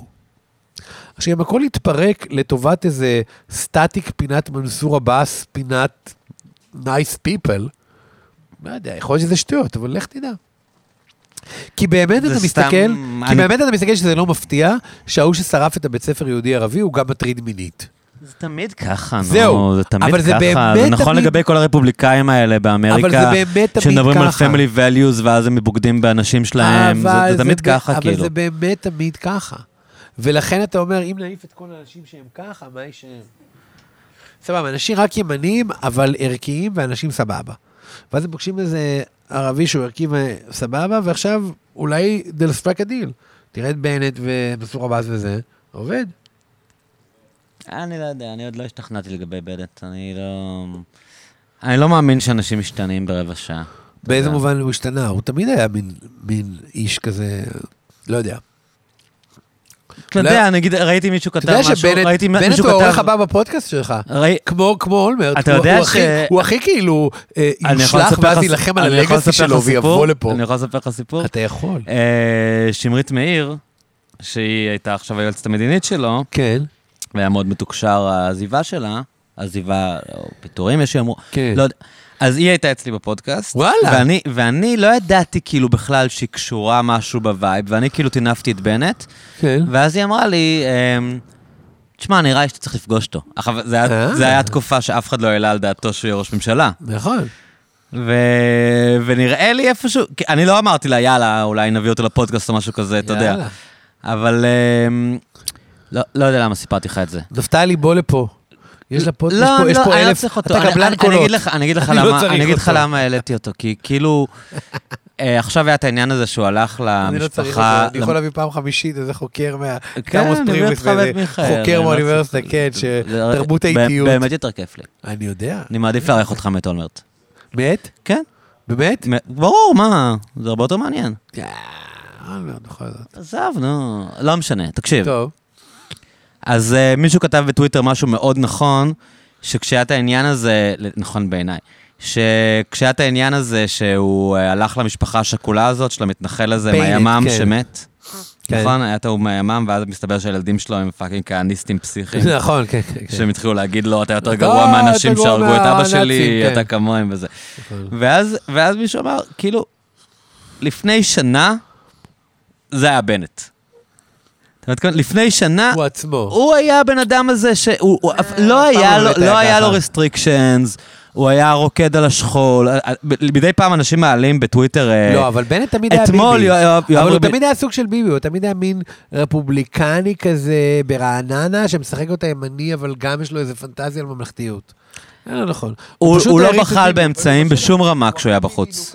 בסוף, כאילו, ברמה הנ- הנפש הישראלית, הצלחנו להחליף את ביבי רק בחיקוי מטורף של ביבי. ובנט הוא חיקוי פסיכי של ביבי. וגם בין כולל הקשר בין טיפוחיו, אתה האמריקאי. יודע, הוא גם גדל אצלו, ברור. כאילו. כולל הקשר האמריקאי, כולל איזה תנועה בין מתנחלות לאיזה פשרנות. ברור, נו. כן.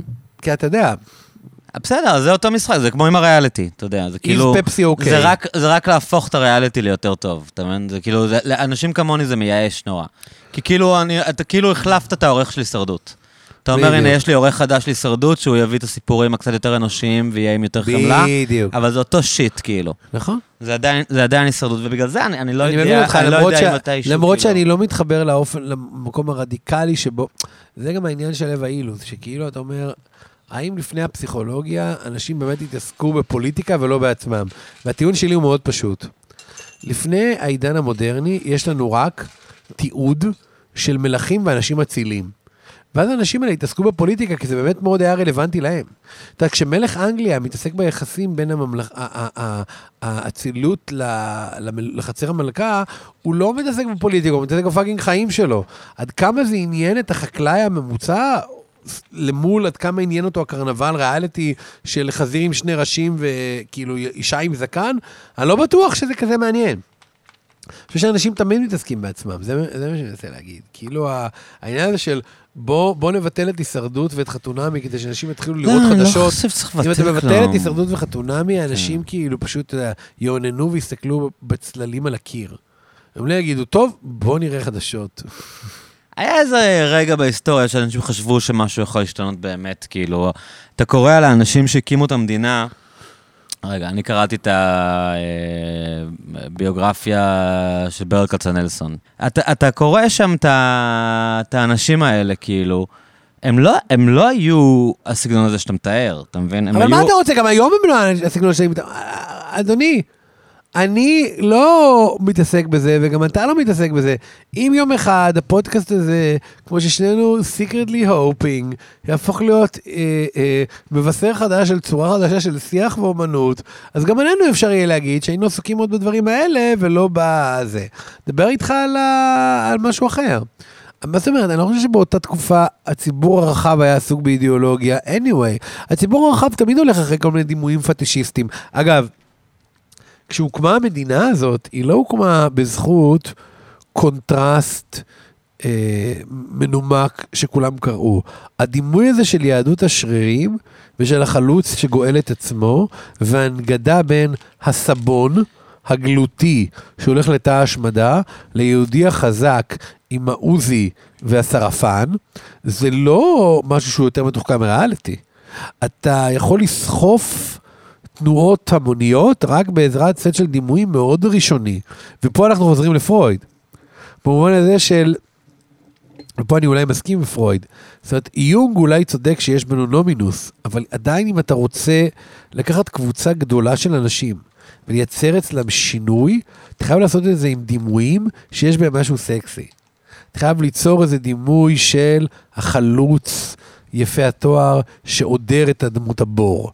אתה לא יוצר איזה דימוי של, אה, אתה יודע, אידיאולוגיה. קומוניסטית, כן, טוב. של קולחוז. אה, אתם יכולים להיכנס, אנחנו צריכים לסיים. עמוס? אה, היה כיף. לפני שמסיימים, לי יש משהו ליחצן שתכננתי לעשות בהתחלה. מי. שלא שם לב, אנחנו מביאים את Big Thief לארץ, הלהקה הכי טובה בעולם. נכון, עם מקס אוליארצ'יק. מקס אוליארצ'יק הבסיסט, להקה בהנהגתה של אדריאן לנקר, שהיא בעיניי הניל יאנג החדשה. אני באמת חושב שהם הלהקה הכי טובה בעולם, אני לא סתם אומר את זה. אתה באמת אומר את זה? כן, יותר הם- טובים הלהקה? הכי טובה יותר טובים בעולם. מהאלבום החדש של ארקיד פייר? כן. יותר טובים מהאלבום החדש? בקלות, פי יותר מיליון טובים יותר מהאלבום טוב. החדש של קנדריק למר? זה שיחה שלא הספקנו להגיע אליה. נכון, אוקיי. אם, מישהו, הניו דילן זה קנדריק למר, אבל אני, שם אותו בצד, ואני אומר, מבחינת להקות רוק, יאללה, ביג טיף, אני בעד, אני אוהב אותם גם. הם להקה מדהימה, ואנחנו מביאים אותם לישראל בשישה ושבעה ביולי. בברבי. בברבי, יש עדיין כרטיסים לשישי, אולי עד שתשמעו לא יהיה, אבל עוד עוד אהבה מעט. ועוד ברבי, למרות מעט שאני שם יותר אז ת- השנדליר. כן. הרכב הזה אף פעם לא נגמר, בי, ביפ, ביפ קליר, אתה מכיר את זה? זה כן. שתונה, עומס לב. כן, אוקיי, אז עוד מעט ייגמרו הכרטיסים, אז אל תחכו, זאת הלהקה באמת אהובה עליי, וגם יש פרק עם מקסו לארצ'יק שהקלטתי לפני איזה שנתיים, שמדברים על הלהקה, וזה פרק מאוד מומלץ.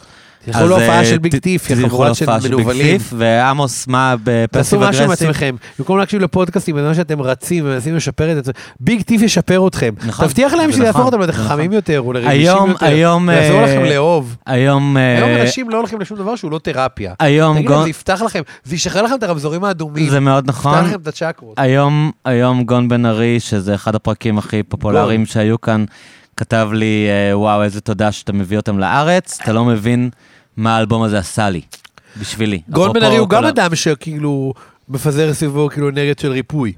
כן, כן, הוא מרפא, מרפא אנשים שזה סוג הריפוי שהם צריכים. בדיוק, אז בואו נתרפא עם ביג. טיף. אז אה, עמוס, רגע, עוקבים אחריך בבלוגים פסיב אגרסיב בארץ, אה, תראה, אתה עושה את זה מסודר, בחקירות פנים. וחקירות פנים. מרים, תרים קצת, כן, אני בדיוק. מרים. עם חקירות אז פנים אל תהיו- ופסיב אל תהיו. כמוני, תקראו את זה באופן עקבי, לא רק. לפני שאתם מארחים אותו בפודקאסט. בדיוק. חבורה של, תפרגנו קצת, מה קרה? אל תהיו כאלה חמוצים. אה, עוד משהו לסיום? כי אנחנו באמת אה, חיוך לא- לא עולה בחוץ. כסף, אבל שווה זהב. מסר לחיים. בדיוק. פסיכולוגיה to חיובית. קצת פסיכולוגיה, קצת יהודית כץ לסיום. בסדר גמור. תאמינו שאתם יכולים לעשות כל מה שאתם רוצים. זה לא נכון, אבל תאמינו בזה. מה יכול לקרות? בדיוק. זה לא יזיק לכם באיזשהו אופן. עמוס. אה, סבבה. היה pleasure כיף as always. פעם הבאה. תגיע בזמן, אז יהיה לנו יותר זמן אה, אני לדבר. אנסה, אני אנסה. יוקר המחיה, המחיה דוחק אותי רק יותר רחוק, אבל בסדר. אה, תודה רבה. ואנחנו צריכים להיפגש גם מחוץ לפודקאסט. נכון. שיאמינו שאנחנו חברים, ושלא יגידו מה, הם לא חברים בחיים, אני מאוכזב מזה. לא, לא, זה יקרה. בדיוק. ביי, אהוב, תודה. ביי.